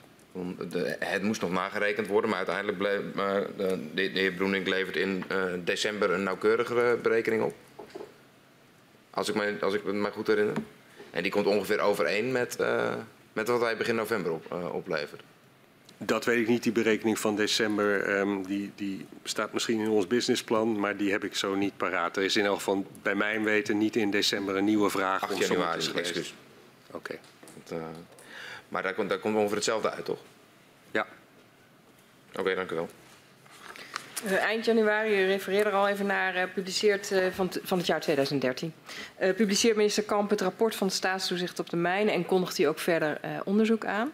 En tegen het advies van het staatstoezicht in wordt geen besluit genomen om de productie te beperken. Heeft u in januari, voor 25 januari, um, nog contact gehad met de ambtenaren van Economische Zaken? Misschien wel, maar niet over dit onderwerp over wat voor onderwerpen zou het wel kunnen gaan? Ja, uh, het, kan over allerlei onderwerpen zijn gegaan. Maar ik bedoel, over deze, dit punt is, heb ik geen contact niet gehad. Niet over aardgas? Uh, ik herinner het mij niet. Ja, misschien wel over aardgas, maar niet over aardbevingen, productiebesluiten, onderzoeken. Nee. Heeft u het geprobeerd? Nee, want ik was helemaal niet mij bewust van um, dat deze kwestie zo heftig speelde. En toch heeft uw organisatie natuurlijk een paar keer berekeningen gemaakt. Er, er komt eigenlijk geen reactie op. Maar dat, dat, dat is dan zo. Is ja. dat wat ik dan moet begrijpen? Ja. ja. Uh, na die uh, Kamerbrief van 25 januari 2013 lezen we in de notulen van de vergadering van het College van Gedelegeerde Commissarissen. Uh, en die vergadering vindt plaats op 15 februari. Dat u zegt dat Gasterra nog dagelijks gas verkoopt en dat de wens van de staat om de inkomsten voor te zetten daarin een rol speelt. Uh, hoe, hoe kreeg u informatie over die wens van de staat om die inkomsten uh, te continueren? Dat weet ik niet. Dat weet ik niet. Nee. Ik weet niet hoe, hoe ik, waarom ik dat op die manier heb geformuleerd op dat moment. Nee. Kunt u, kunt u, had, u, had u vaker zeg maar, in aanloop naar die vergaderingen van, de, van, het college van gedelegeerde commissarissen uh, contacten met uh, de andere aandeelhouders over bijvoorbeeld de wensen van de staat? Was dat informeel, formeel? Er was altijd regelmatig informeel contact. Mm -hmm. um, dus dit kan best een keer ter sprake zijn geweest, maar ik, ik heb daar geen. Uh, ik, ik, ik, weet dat gewoon niet meer. Specifiek de reden dat u dit opbrengt in die vergadering, weet u niet waarom u die wens van de staat uit. Dus als ik vraag, heeft u contact gehad met economische zaken over, over die wens? Dan, dan is mijn daar, antwoord niet dat ik weet. Kunt u daar geen antwoord op, op geven? Nou, ik denk dat dat ik weet niet waarom, hoe, hoe ik uh, tot die opmerking gekomen ben. Nee. Ik heb geen herinnering aan dat ik daarover een gesprek heb gehad met het ministerie en dat de wens om inkomsten te houden, dat die expliciet is uitgesproken. Nee.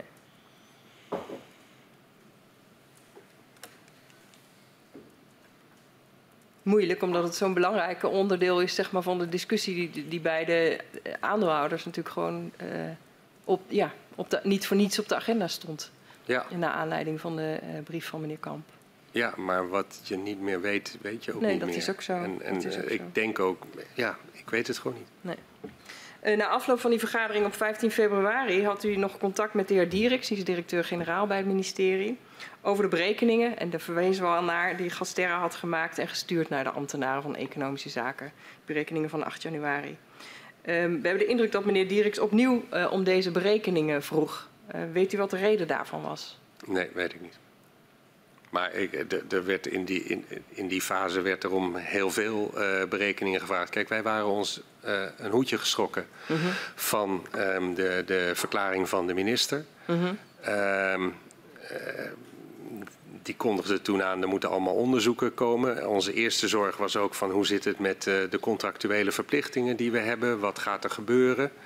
Um, op zich waren wij dus ook blij dat de minister aankondigde van ik ga eerst uh, de zaken goed onderzoeken voor ik een, uh, een besluit neem. Ik moet u ook eerlijk zeggen, mijn um, uh, beleving was ook van ja, de Groningen productie fors terugschroeven. Um, He, laten, laten, laten we eens zeggen met, met 10 miljard kuub. Nou, de gasprijs was op dat moment denk ik 25 cent. Dus dan, dat, dat kost 2,5 miljard euro. Mm -hmm. hoeveel, hoeveel woningen kan je daarmee repareren? Hoeveel, hoeveel schadeherstel kan je daarmee doen? He, dus dus uh, ruimschoots uh, alles. Um, dus ik kon mij niet voorstellen dat er, dat er zo snel uh, zo'n besluit kon worden genomen. Ik leefde ook nog in die, in die wereld waar het in de afgelopen dagen ook wel over is gegaan van maximum magnitude 3,9.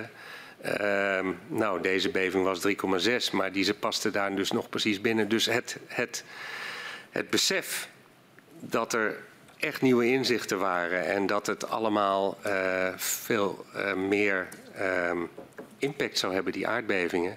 Dat was bij mij nog niet ingedaald, die eerste dagen na, de, na, het besluit van de minister. Nee, ik hoor wat u zegt, maar u zegt, u zegt ik ben geschrokken van die brief van de minister... waarin zeg maar, die bevindingen van staatstoezicht ook uh, in stonden.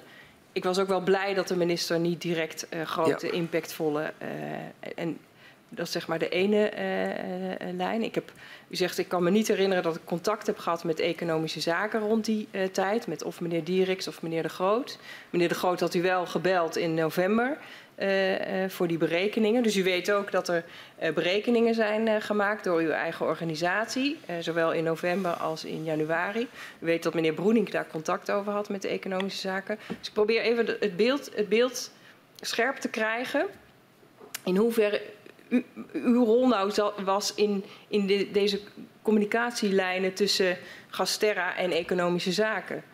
Waarbij Gasterra toch wel zijn best heeft gedaan uh, uh, om, om, inzichtelijk te maken wat vanuit uw uh, standpunt ja, mogelijk was op het gebied van de gasproductie.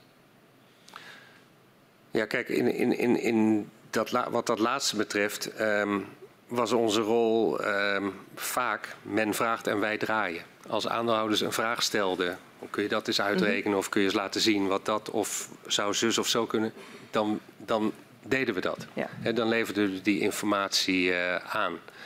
Um, zoals ik net al zei, het, het, het uh, verzoek van de Groot uit uh, november 2012, dat is bij mij pas weer um, in mijn herinnering bovengekomen na het gesprek dat ik met u in februari heb gehad. Mm -hmm. ik was dat, dat, dat stond niet meer op mijn radar. Dat er in, uh, op 8 januari 2013 door uh, Anton Broenik en zijn team sommetjes zijn gemaakt op verzoek van EZ, dat herinner ik mij ook niet. Nee. Um, dus voor mij was echt de uh, aankondiging van de minister het moment dat duidelijk werd, hier is, hier is echt iets serieus aan de hand. Ja, en um, uh, u, ben, u, zei, net, hè, ik, we waren best blij, of ik was best blij, uh, dat er nog geen besluit was uh, dat eigenlijk de productie beïnvloedde. Want dat had nogal wat implicaties en er moest meer onderzoek komen. tegelijkertijd, we hebben daar even zijdelings over gehad, maar heeft zo'n be besluit zou ook enorme implicaties hebben. Niet alleen voor het, gewoon het werken bij Gasterra, maar ook voor de resultaten van Gasterra natuurlijk. Dus ik kan me voorstellen dat, daar, uh, uh, ja, dat, dat daar binnen Gasterra toch wel tijd en aandacht aan wordt besteed, aan die, dat vraagstuk. Absoluut. Ja. Nee, dus um, wat ik al zei, zorgen voor um, de contractuele verplichtingen die we hadden, zorgen over de voorzieningszekerheid, wat gaat dit betekenen. Um, maar ja, ik, ik kon mij op dat moment ook nog echt niet voorstellen dat er uh, radicale reductiebesluiten zouden, zouden gaan komen. Ja. Mijn vragen waren met name op gericht. Hè? Heeft u contact gehad met uh, ambtenaren binnen economische zaken in die tijd? Geen contacten waarvan ik nu zeg, die herinner ik mij en, en daar zijn hele relevante dingen gepasseerd. Nee. Hoe werkt dat dan? Want er ligt, u zegt op dat moment had ik niet het idee dat er forse reductiebesluiten aan zaten te komen.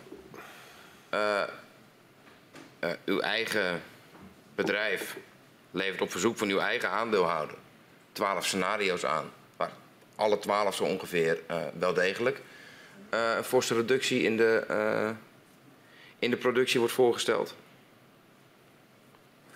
Er is een toezichthouder die een forse reductie voorstelt.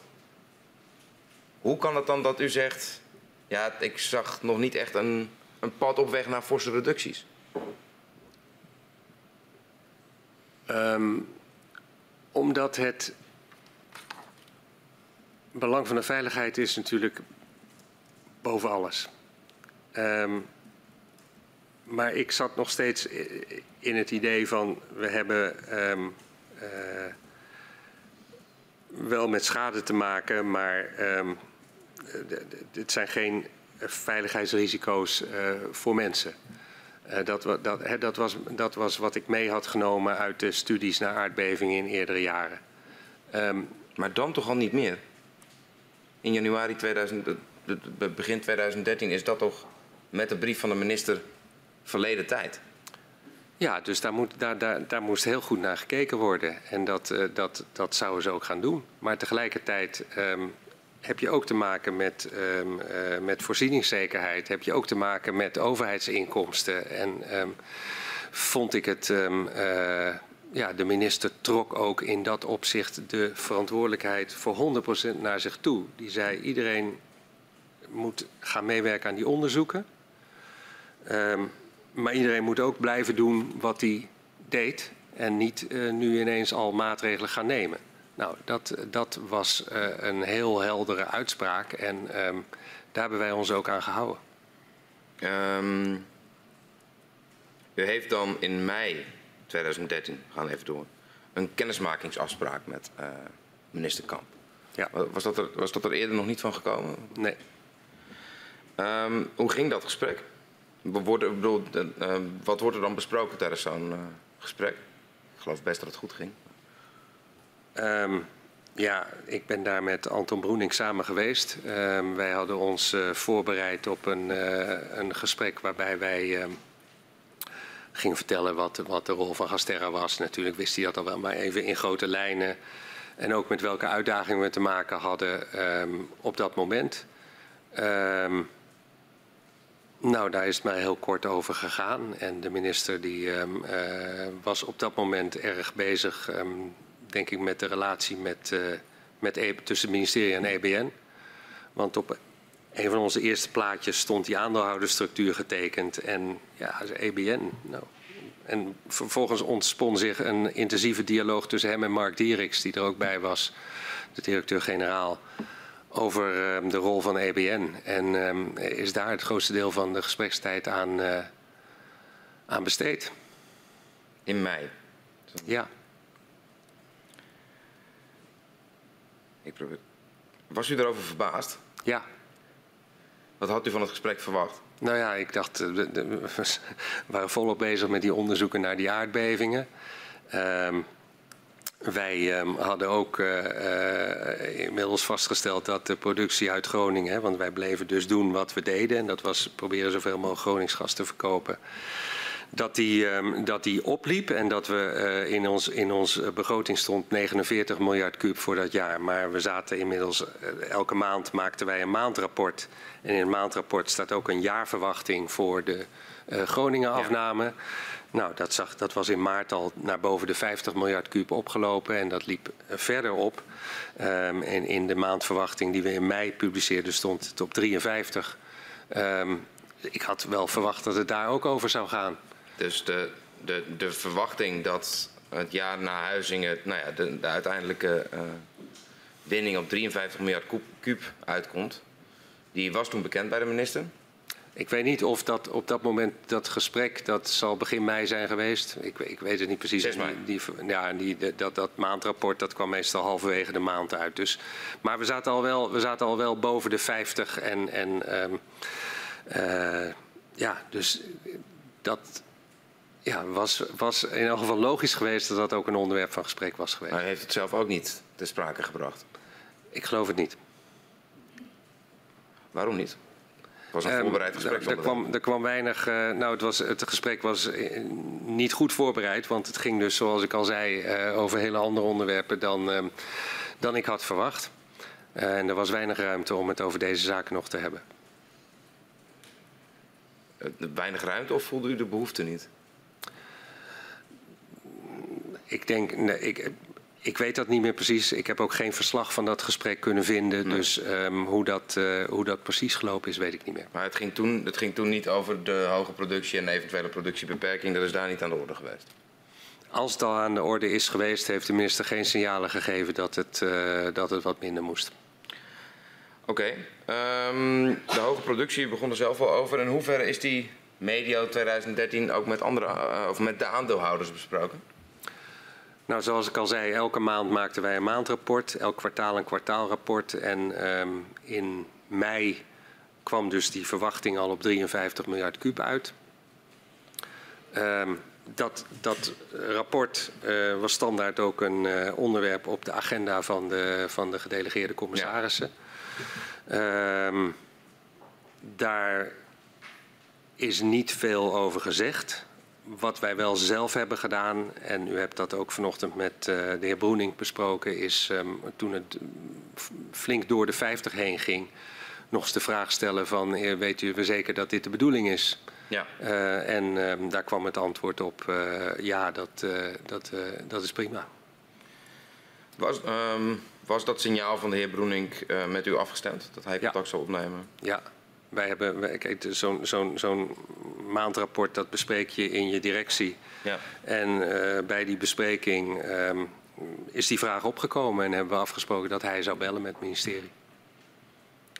Maar, ik probeer even in, in de tijdlijn dan het, het moment te plaatsen waarin bij, bij u ook die, die, die, nou ja, de, de urgentie over, de, over het veiligheidsvraagstuk komt. U, u vindt het wel, wel een goed idee om op dit moment bij EZ na te vragen?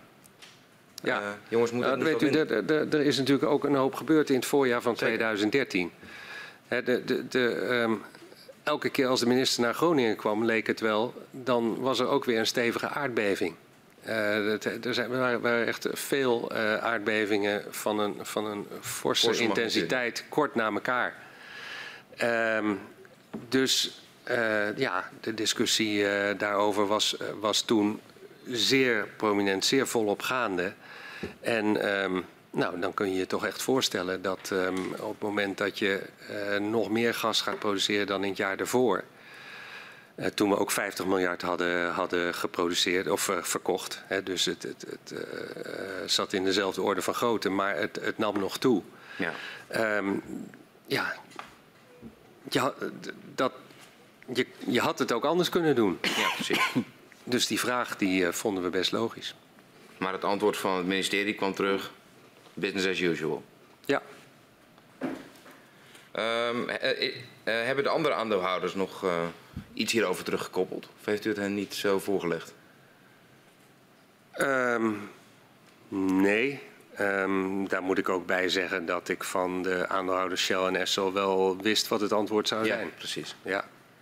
Mm, hoeveel ruimte uh, heeft, heeft een CEO om, mocht hij dat willen, dan af te wijken van de wens van zijn aandeelhouders op zo'n punt? Um, je, je, je, je, je kan altijd uh, hele eigenwijze dingen doen, maar of je dan nog lang die rol vervult, dat is de vraag. Dat, uh, dat, dat is inderdaad de vraag, ja. Um, maakt u zich op dat moment, want u, u, kaart het wel aan, of in ieder geval uw organisatie kaart het aan bij, bij het ministerie. Maakt u zich zorgen over nou ja, wat, wat de afgelopen weken al vaker is genoemd, de license to operate in het gebied?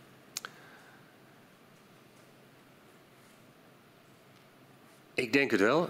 Um, ik, ik, dit is tien jaar geleden, hè? dus ik heb dat niet zo heel scherp wat nou de overwegingen waren. Maar dat, we die vraag aan elkaar stelden van, um, weten we zeker dat dit de bedoeling is? Hè? Ik denk dat dat ook, ook wel duidelijk maakt. Er is niet een besluit geweest van we gaan nog even gauw in 2013 uh, extra gas produceren. Of een complot van nou ze, ze, uh, voordat de reductiebesluiten komen gaan ze nog zoveel mogelijk uithalen. Dat was een dat was gewoon een consistente lijn die we al een paar jaar voerden van zoveel mogelijk Groningsgas verkopen. Maar er is en daar gingen we mee door. geweest om maar er was, daar niets aan te doen. Er was in het voorjaar van 2013 de bekendmaking van de minister geweest. En vervolgens um, uh, al die aardbevingen, de commotie, um, de zorgen. Uh, dat, ja, dan, dan ga je je afvragen, moeten we, moeten we inderdaad op die lijn doorgaan? Of um, is het verstandig om daar...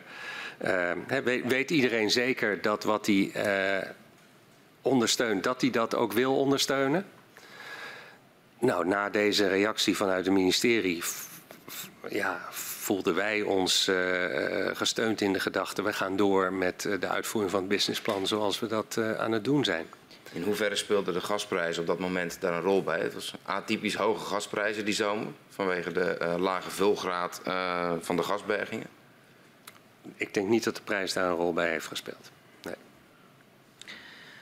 Weet u nog welk cijfer u, u zelf gaf op het target plafond benaderen in uh, 2013? Ja, een 10. Want we waren precies op dat plafond ook uitgekomen. Dank u wel. We zijn uh, bijna anderhalf uur bezig. Ik stel voor dat we even schorsen. En ik verzoek de griffier om uh, u en uw begeleider uh, even naar buiten te laten gaan.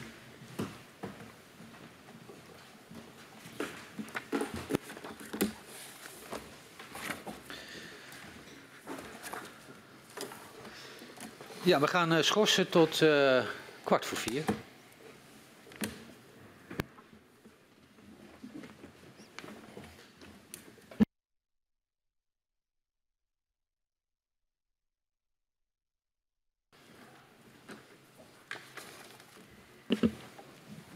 Dankjewel.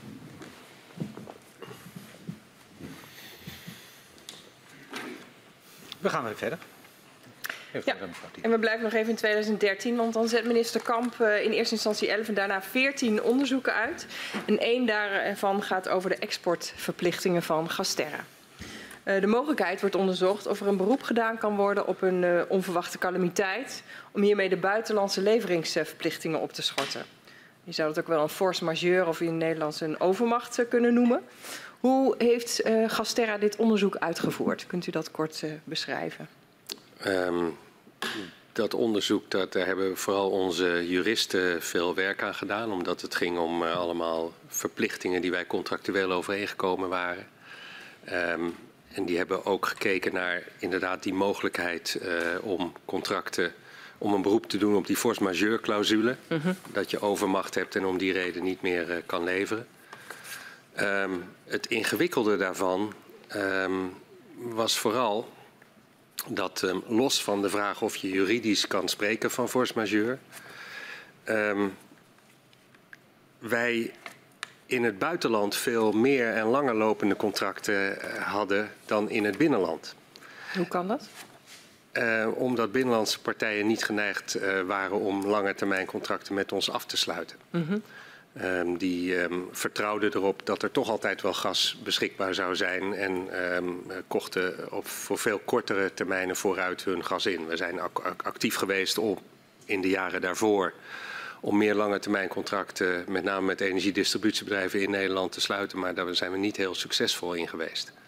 En wat dus op het moment dat het daardoor ingewikkeld werd? Nou, op het moment dat je dan in zo'n contract wil zeggen: ik kan u niet meer leveren, want er is, te, is minder gas beschikbaar, dan zegt iemand met zo'n contract: maar um, ik heb een contract. En stopt u eerst maar met leveren aan al die mensen die geen contract met u hebben. Mm -hmm. Dus de, de impact zou op de verkeerde partijen terugslaan. En um, wij konden dus in die zin zonder de binnenlandse markt daar de leveringen te staken, geen beroep doen op de force majeure bepalingen in de exportcontracten. Dus uw juristen gingen op zoek zeg maar, naar de mogelijkheden om die force majeure in te zetten? Ja, Overigens... want dat was een expliciete vraag ook. Ja, en het waren uw uh, juristen. Hoe uh, onafhankelijk konden zij dat onderzoek uh, doen? Terwijl natuurlijk u als Gasterra belang hebt bij de uitkomsten van het onderzoek. Hoe heeft ja, dat? ik denk niet dat ze dat um, alleen hebben gedaan. Dat daar ook mensen van het, uit het ministerie bij hebben meegedaan. En misschien al wel, wel anderen ook. Dat zou ik moeten navragen. Ik weet dat niet meer precies. Nee. Maar hoe, hoe, hoe, hoe was het belang van Gasterra bij de uitkomsten van dit onderzoek?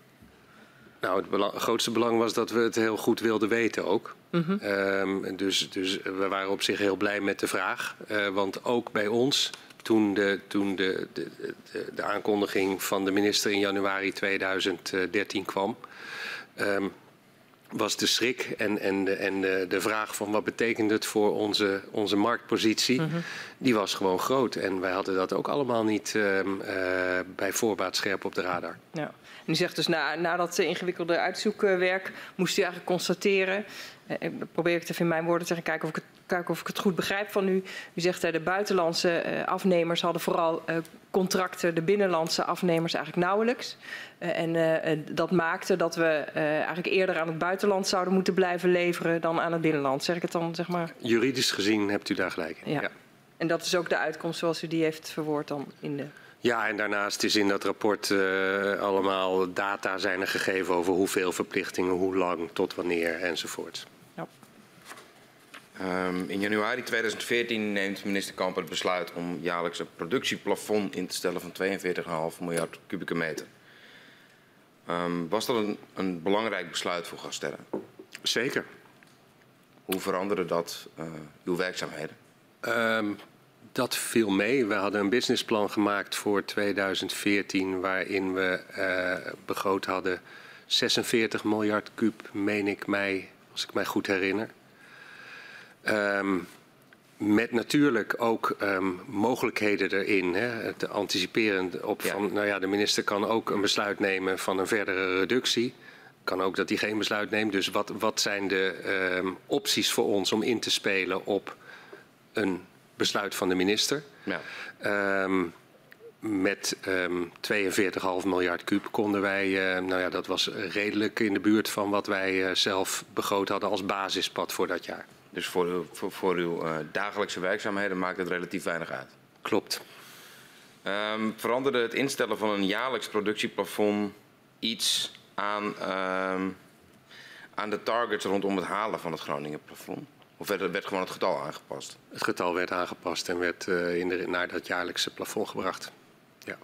Nou bleek 2014 een historisch warm jaar. Het warmste jaar uh, sinds 1921. Hoeveel moeite heeft het Gasterra uiteindelijk gekost om alsnog die 42,5 miljard te halen? Um,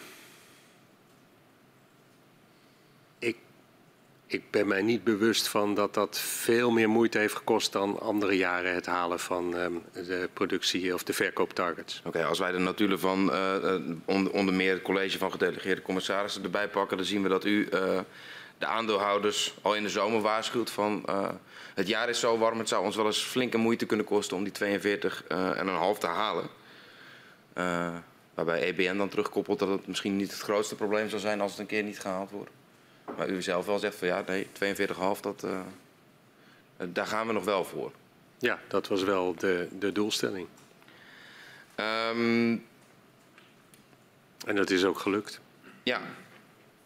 De, wat ons verder nog opviel is. Um, uiteindelijk wordt natuurlijk een jaarverslag gemaakt. En in het conceptjaarverslag um, staat in het voorwoord een, uh, de zin. In de praktijk betekent dit dat wij met onze afname het productieplafond zo dicht mogelijk proberen te benaderen. Dat hebben we in 2014 gedaan en met succes. Die zin ontbreekt in het definitieve jaarverslag. Weet u waarom dat gebeurd is? Nee, dat weet ik niet. Ik kan me er wel iets bij indenken. Dat was inderdaad mijn volgende vraag. Ja, ja. Dat, uh, maar um, het kost dat jaar dus heel veel moeite om uh, uiteindelijk het, uh, het, het, target te halen. Um, weet u of er op dat moment nog contact gezocht is om te vragen, uh, joh, kunnen we ook met wat minder af? Nee, daar ben ik mij niet. ik, ik, ik denk niet dat dat is gebeurd. Oké, okay, dank u wel. Wil u ook wat vragen over de relatie tussen Gasterra en Gazprom? Uh, want het grote contract voor 20 jaar met uh, Gazprom over de import van Russisch gas had een uh, op optie tot verlenging met 10 jaar. hoe verliep het gesprek met de aandeelhouders over het lichten van deze optie tot verlenging? Um, moeizaam. Moeizaam? Moeizaam, ja. Um, het contract liep van, nou, als ik het even 2001 tot 2021, mm -hmm. uh, denk ik. Kan ook 2000 tot 2000, of 2001 tot 21 of 20, 2000 tot 2020. In ieder geval 20 jaar. Met de optie om daar 10 jaar aan te verlengen. In ons businessplan maakten wij elk jaar een vooruitzicht van wat hebben we allemaal onder contract staan. Uh, wat zijn de verwachtingen ten aanzien van inkopen. Wat zijn de mogelijkheden van Groningen enzovoorts.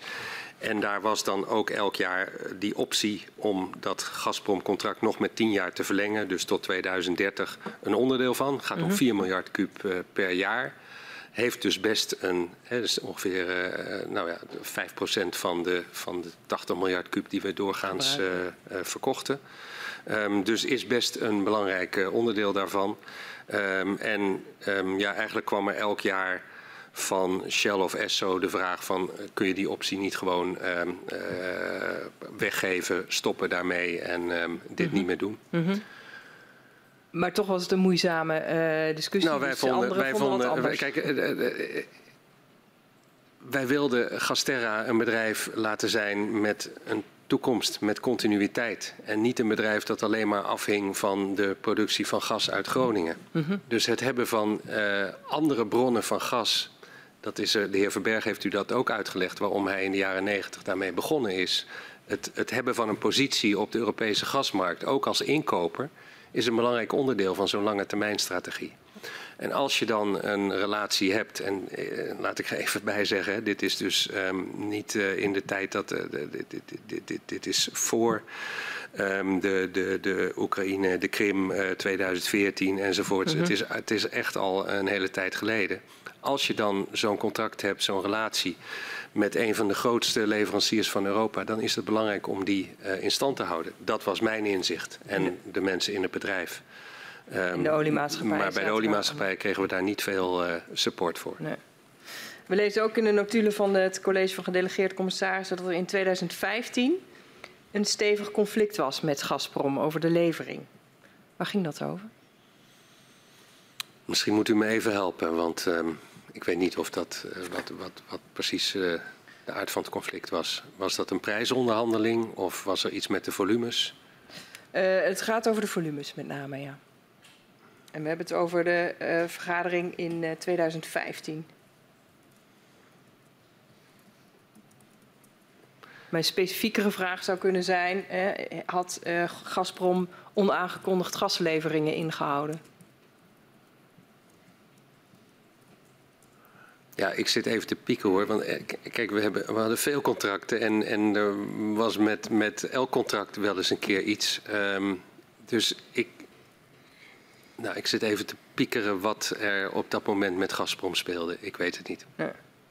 Ja, het, is dus 2015, hè, het jaar na de annexatie van de Krim. U noemde dat zelf al eventjes in het eerdere uh, uh, gesprek hierover. En mijn vraag was dus of inderdaad Gazprom te, weinig gas had geleverd. Wat zeg maar aanleiding was voor die vergadering waarover gesproken is. Of wat aanleiding was waarover gesproken is in de vergadering van het college van gedelegeerd commissaris. Ja, het, het, is in elk geval niet een, een onderwerp geworden dat veel groter is geworden. En eh, wij maakten melding van um, onregelmatigheden in die vergaderingen en discussies die we met klanten hadden. Maar um, uh, die werden ook vaak weer opgelost op een, eh, op een ander moment. Ja, dus u zegt het was eigenlijk een, een vermelding, maar er was geen besluitvorming of iets Dat denk ik. ja, het was zeker geen besluitvorming. Nee. Ik wil nog even bij u stilstaan bij de structuur van uh, het gasgebouw. Want die, uh, die komt in de latere jaren ter discussie te staan. Uh, volgen meerdere onderzoeken. Uh, en onder andere het rapport van ABD Topconsult uit 2014 zegt dat, en ik citeer, de huidige governance structuur van Gasterra niet bijzonder transparant is en de checks en balances beperkt zijn. Wat vond u van deze stelling? Um, ik vond dat een beetje een gemakkelijke uh, conclusie die geen recht deed aan de bijzondere um, uh, structuur van Gasterra. Um, zij schrijven vanuit een soort ideaal typisch model hoe een onderneming in elkaar moet zitten. Met een bestuur, met een onafhankelijke raad van commissarissen enzovoorts. Gasterra is niet zo'n normaal bedrijf, want Gasterra is een joint venture waarin uh, vier partijen samenwerken. En die partijen hebben ook recht om daar commissaris te benoemen. Dan kun je ook zeggen van nou volgens de code uh, Good Governance um, is dat um, uh, vandaag de dag niet meer um, wenselijk. Maar bij bijna elke joint venture gebeurt het. Er worden commissarissen vanuit grote aandeelhouders aangewezen of aangedragen, voorgedragen. En zo zit Gasterra ook in elkaar. Dus um, ik, ja, de, de, de um, conclusie dat het daarom niet uh, transparant genoeg is bij Gasterra, die vond ik daarom uh, niet helemaal terecht. Uh, het is, de ABD Topconsult erkent wel het bijzondere karakter van Gasterra. Het is bijna de opening van het onderzoek staat. Gasterra is geen gewoon, ook geen zelfstandig bedrijf. Het is een publiek-private joint venture die bestaat bij de gratie van de gezamenlijke opdracht die door de aandeelhouders aan Gasterra is opgelegd. Echter, de huidige governance structuur is niet bijzonder transparant en de checks en balances zijn beperkt. Ja. Het is wel rekenschap uh, Ja, met die, van... met die eerste zin ben ik het ook helemaal eens. Ja, dat was inderdaad wat u ja. net ongeveer zelf zei. Um, de Raad van Commissarissen bestaat uit acht leden. Twee van Shell, twee van Esso, drie van EBN en één van de staat. Wat vond u van de stelling in het, uh, in het ABD Topconsultrapport dat deze raad een tandeloze tijger is? Nou, dat, dat is een, een duidelijk teken dat men het niet goed begrepen heeft. Um, want um, uh, natuurlijk, uh, die raad van commissarissen die heeft uit zijn midden het college van gedelegeerde commissarissen aangewezen, waar de meeste besluiten worden genomen. Maar ook dat college van gedelegeerde commissarissen is natuurlijk onderdeel van de raad van commissarissen. Dus het, die, die, mensen zijn gedelegeerd, ook namens de organisaties die hen afvaardigen. En um, ja, de formele rol van de Raad van Commissarissen is daarmee wel enigszins beperkt. Maar dat het een tandeloze tijger is, in die kwalificatie herken ik me niet.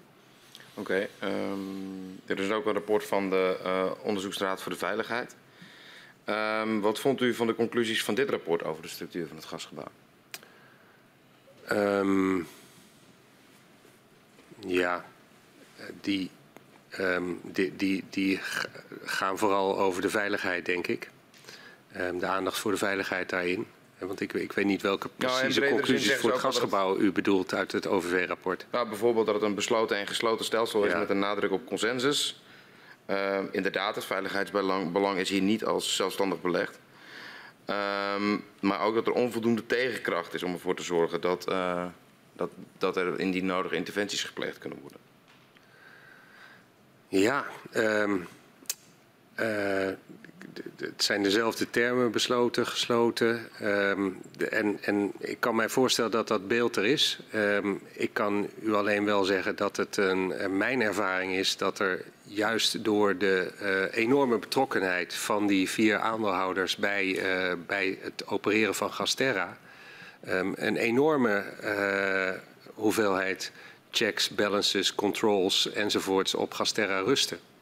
dus u kunt misschien het idee hebben van, nou daar zouden ook wel andere partijen een rol in kunnen of willen spelen. Maar ik denk dat um, er weinig bedrijven zijn waar zoveel um, met de belanghouders, uh, met de aandeelhouders wordt gecommuniceerd als bij Gasterra. Maar denkt u niet dat bijvoorbeeld, uh, nou laat, ik het, laat ik het jaar naar Huizingen als voorbeeld nemen. Dat het feit dat na een zware en heftige beving er het jaar daarna meer gas gewonnen wordt dan in 30, 40 jaar het geval is. Is dat niet juist een teken van zo'n gesloten stelsel uh, waar weinig signalen van buiten binnenkomen? Nou, laat ik het omdraaien. We hebben de, de overheid, die toch namens ons allemaal uh, als Nederlandse samenleving uh, moet opereren, die hebben wij als, uh, als aandeelhouder. Die zit daarbij. Um, degene die bij uitstek de afwegingen kan maken van en veiligheid, maar ook voorzieningszekerheid, ook overheidsinkomsten, die is als aandeelhouder aanwezig en die speelt daar een rol bij. Dus ik um, vind dat daarmee de maatschappelijke invloed op Gasterra wel degelijk goed georganiseerd is. En dat het feit dat de overheid een van de aandeelhouders is, betekent dat het geen gesloten bolwerk is? De, die conclusie laat ik voor uw rekening. Oh, ik dacht dat het uw conclusie was, maar dan, dan omdat, omdat, u het had over dat u het geen gesloten bolwerk vond. Um, ja, de, nee, ik, ik, ik, ik, ik, um, ik denk dat het, uh, het feit dat de overheid erbij zit, voor mij een, uh, ja, die borgt toch de maatschappelijke belangen. Oké. Okay. Um, mevrouw van der Graaf had nog een enkele vraag voor u. Ja, ik heb nog een, uh, een paar vragen uh, voor u, meneer Lankhorst. Um, allereerst kom ik even terug op het uh, verhoor dat we hebben gehad met de, heer De Groot gisteren um, over het jaar 2014. Um, en hij gaf aan dat de 42,5 miljard kuub die in dat jaar gewonnen zou moeten worden, vooral waren ingegeven vanuit de gasbaten.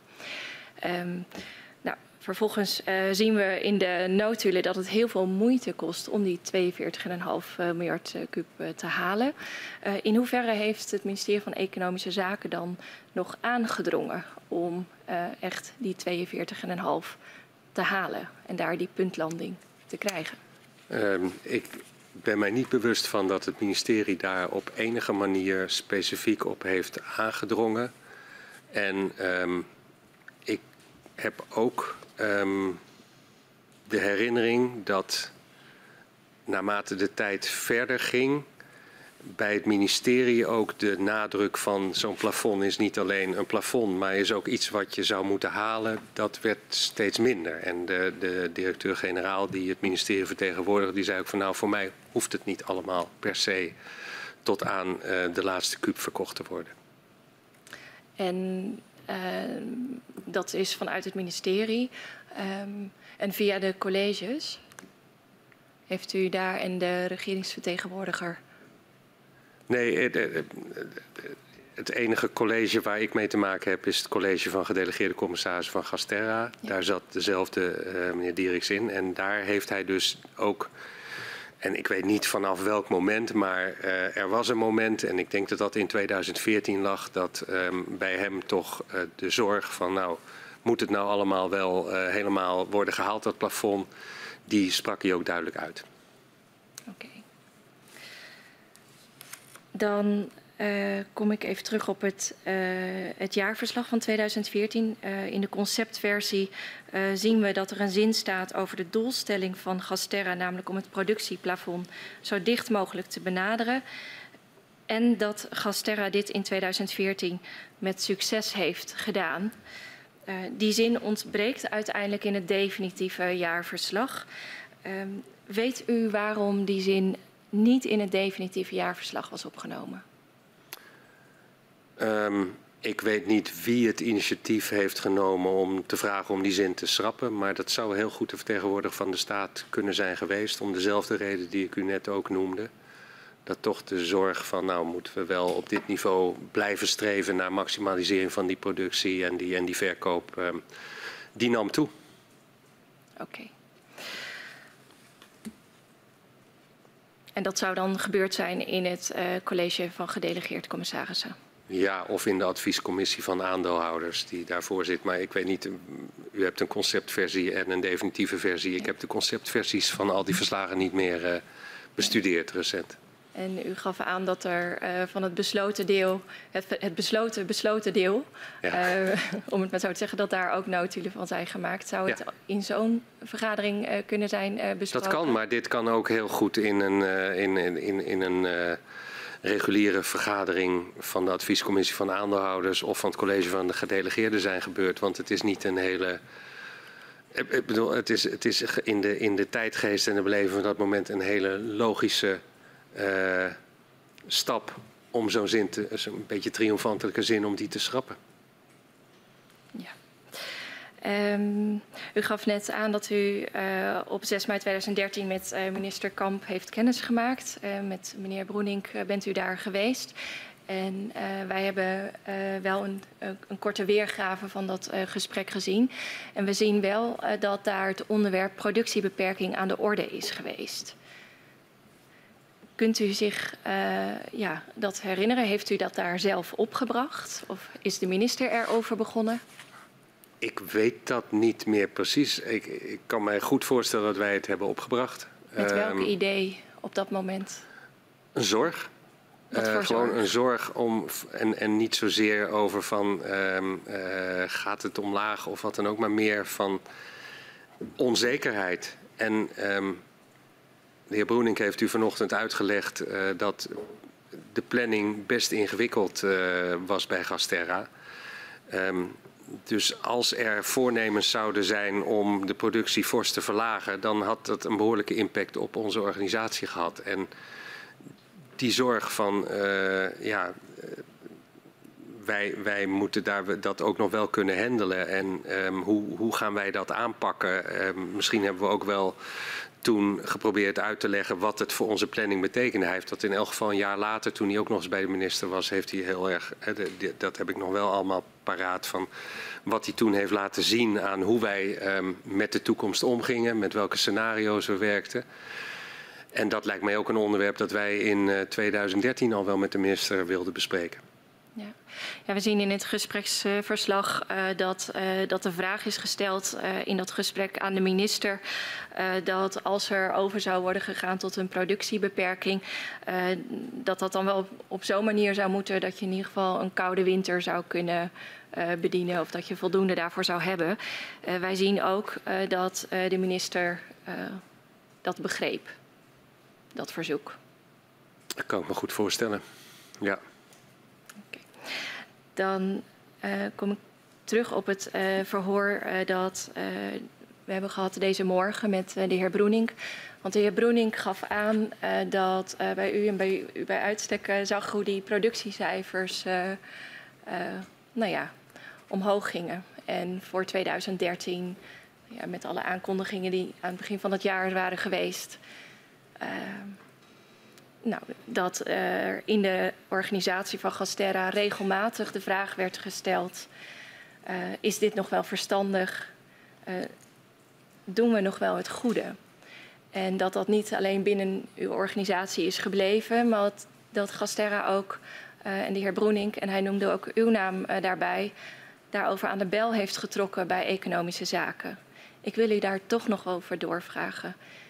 Wat kunt u ons daarover vertellen? Wanneer heeft u aan de bel getrokken? Hoe heeft u dat gedaan? Bij wie? Um, ja, aan de bel getrokken. Zoals ik net ook vertelde, in mei 2013 um, bespraken wij een maandrapportage. En was, werd ons duidelijk, hè, want we maakten dan ook altijd een jaar. We keken naar de verkopen in de voorbije maanden. En we maakten een verwachting, een prognose van wat betekent dat voor de rest van het jaar. En dat ging dus omhoog. We gingen hoger uitkomen dan die 49 miljard kuub die in het uh, jaarverslag, of die in de, in de begroting stond. En dat paste in het voornemen om zoveel mogelijk Gronings gas te verkopen. Maar um, maatschappelijk gezien was er natuurlijk enorm veel commotie en zorg over de aardbeving op dat moment. Anton Broening zei ook vanochtend, onze medewerkers wonen ook in Groningen. Wij wonen zelf ook in Groningen. Dus um, dit is een onderwerp van gesprek, niet alleen uh, in de media of in de politiek, maar ook bij ons thuis. Gewoon uh, in, in, in, je, in je nabije omgeving, in de supermarkt, uh, waar je mensen tegenkomt. En um, dat betekende ook dat wij ook keken naar die cijfers en zeiden van ja, is dit, is dit inderdaad de bedoeling? We wisten dat de sleutel om te bepalen wat er moest gebeuren bij de minister lag. Die had dat heel helder gemaakt in januari, dat hij bepaalde wat er moest gebeuren. En wij zijn toen daar gaan checken of dat um, inderdaad, hè, of, of, of zij die maandrapportages ook bekeken hadden en ook hadden gezien dat het deze kant op ging. En in mei werd duidelijk dat we naar 53 uh, miljard kuub gingen. We wilden gewoon even checken, letten jullie op, zien jullie dit ook en is dit inderdaad de bedoeling? En bij wie uh, checkte u dat? Ik heb Anton Broening, of die zei, ik, ik zal wel uh, contact opnemen. Dat heeft hij gedaan. Ik weet niet met wie hij contact heeft gehad. Hij zei vanochtend dat hij dacht dat dat meneer De Groot was.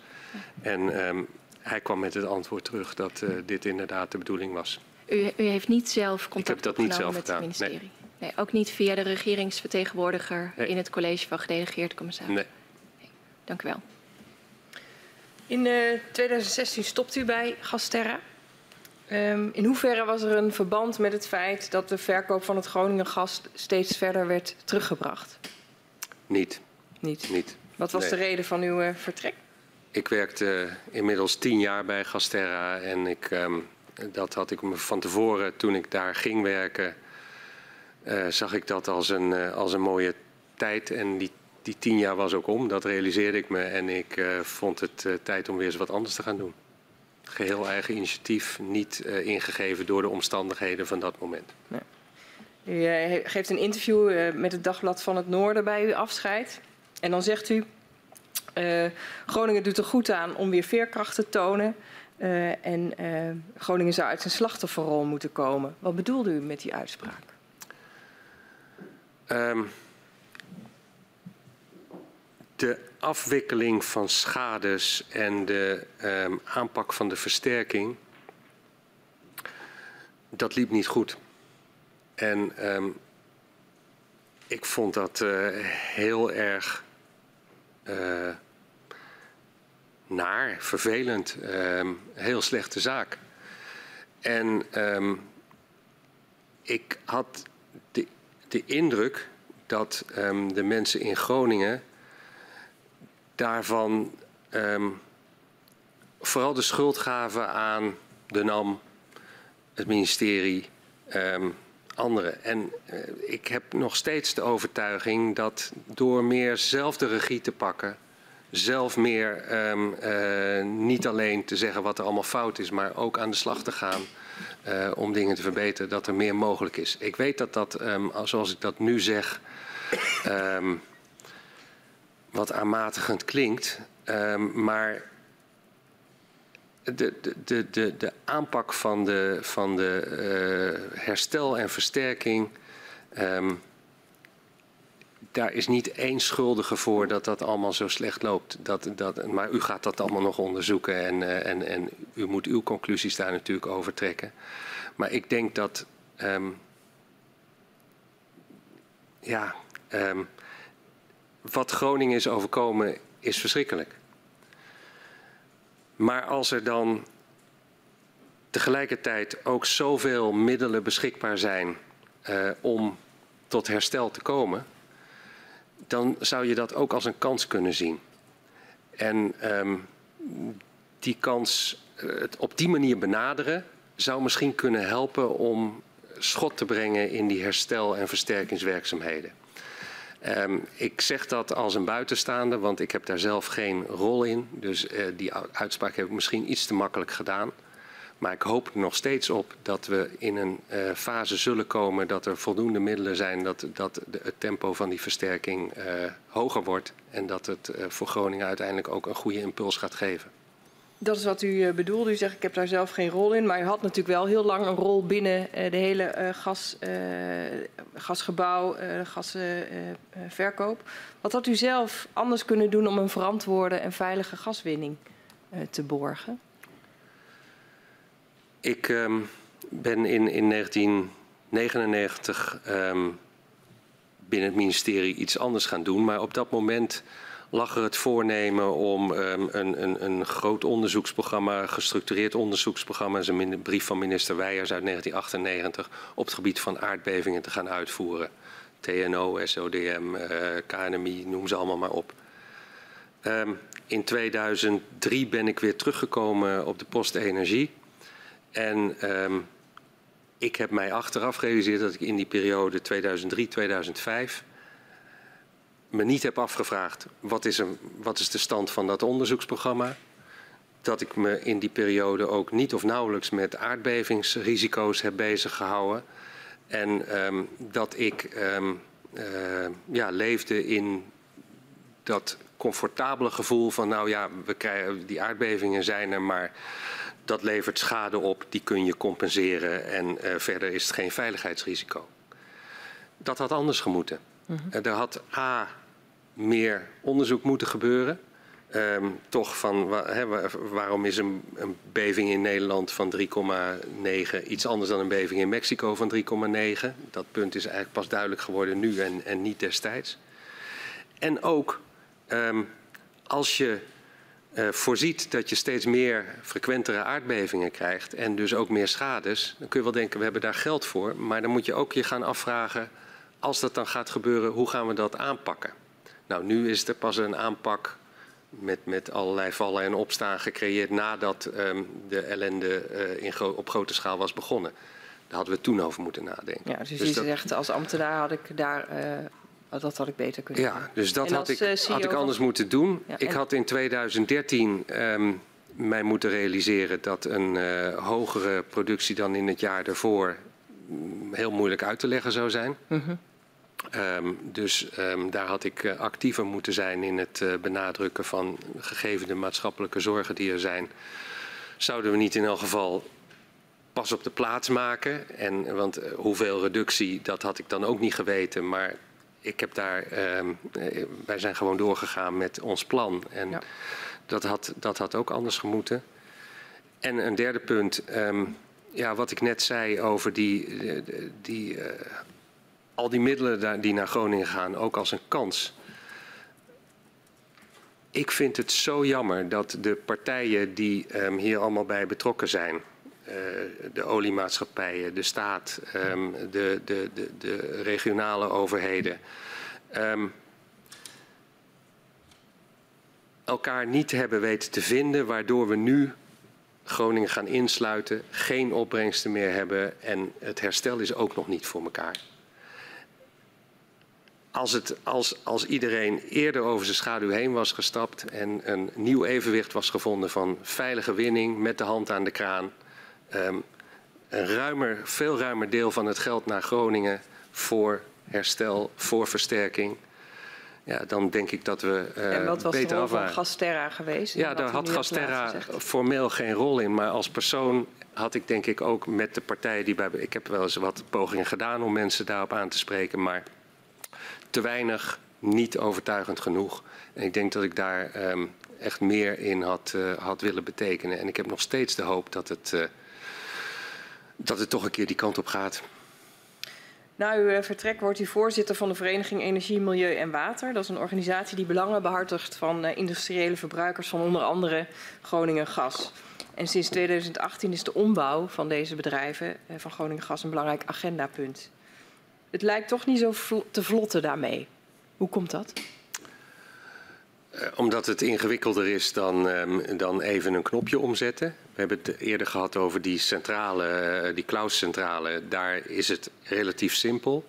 Maar we hebben het over fabrieken waar gas een rol speelt in productieprocessen, waar uh, grotere investeringen moeten plaatsvinden. Hè, veranderingen van installaties om van laagcalorisch naar hoogcalorisch gas over te stappen. Um, bedrijven zijn daarmee bezig, maar um, uh, dat, dat duurt blijkbaar langer dan, dan voorzien.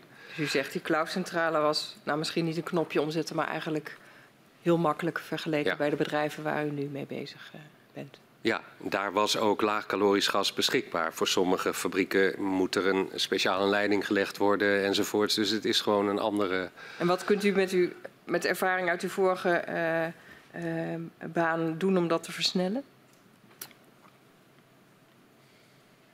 Um, de bedrijven die, die dit aangaat, dat is een lijstje van bedrijven, die zijn daar hard mee bezig. Ik kan daar ik kan nog wel een keer tegen ze zeggen van joh, je moet opschieten, maar um, dat gaat, gaat de boel niet echt versnellen.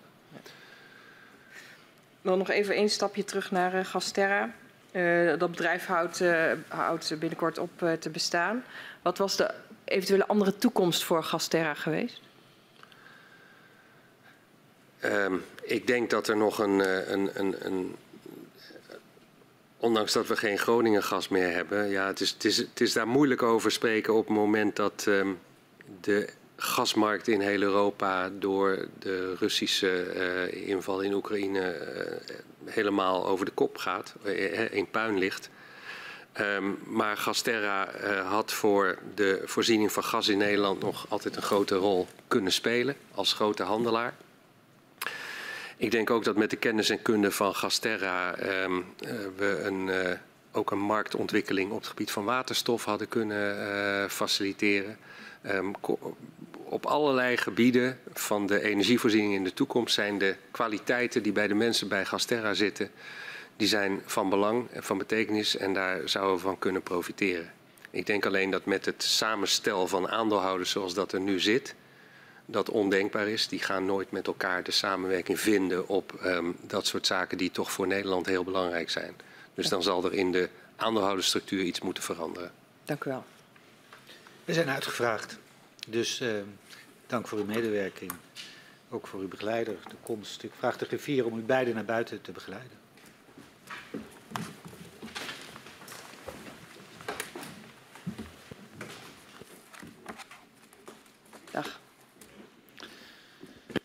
Um, ik ga zo de vergadering sluiten. Um, maandag aanstaande uh, is ons eerstvolgende verhoor. Dat zal om tien uur starten. En uh, met de heer Van den Berg, de oude commissaris van, ik denk toen nog de koningin, uh, zijn. Ik sluit de vergadering.